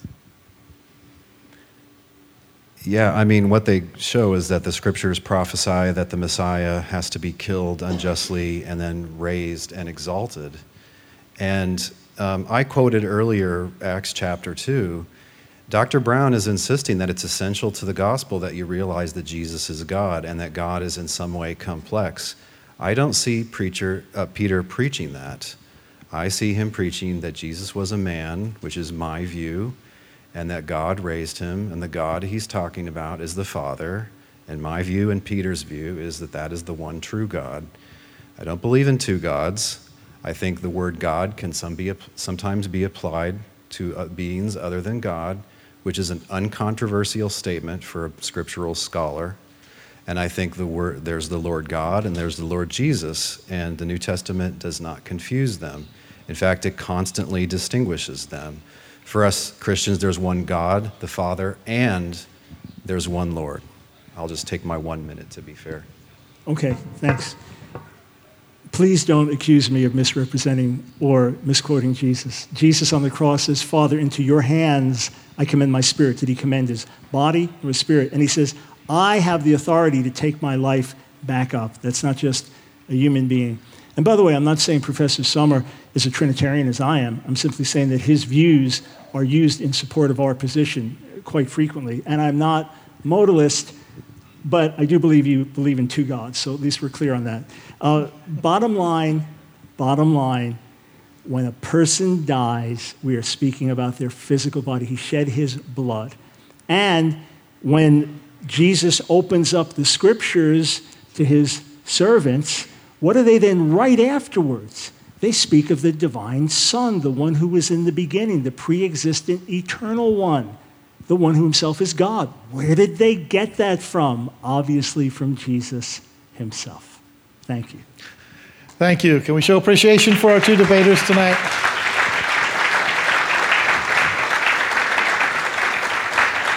Thank you, Dr. Tuggy, and thank you, Dr. Brown. Remember, there are some books on the counter if you are interested in purchasing one of those. There will be people there to help you. We've gone a little bit long, and they have answered extra questions. And I know that a lot of you may want to talk. You can thank them if you want. But if they need to get out and need to get on home, then please afford them the ability to do that since we are already getting late. Thank you all for coming. And we appreciate you taking your time out to be with us tonight. God bless you. Thanks so much for tuning in. I don't want to lengthen this episode any longer by adding comments here, but I just encourage you, check out restitutio.org, engage with this debate. I will hopefully follow up on this debate and would love to read your comments, whichever side of this you happen to land on. So check it out, restitutio.org. It's like restitution with no N. And you can find the debate, Brown versus Tuggy, there. Thanks so much. We'll see you next time. And remember, the truth has nothing to fear.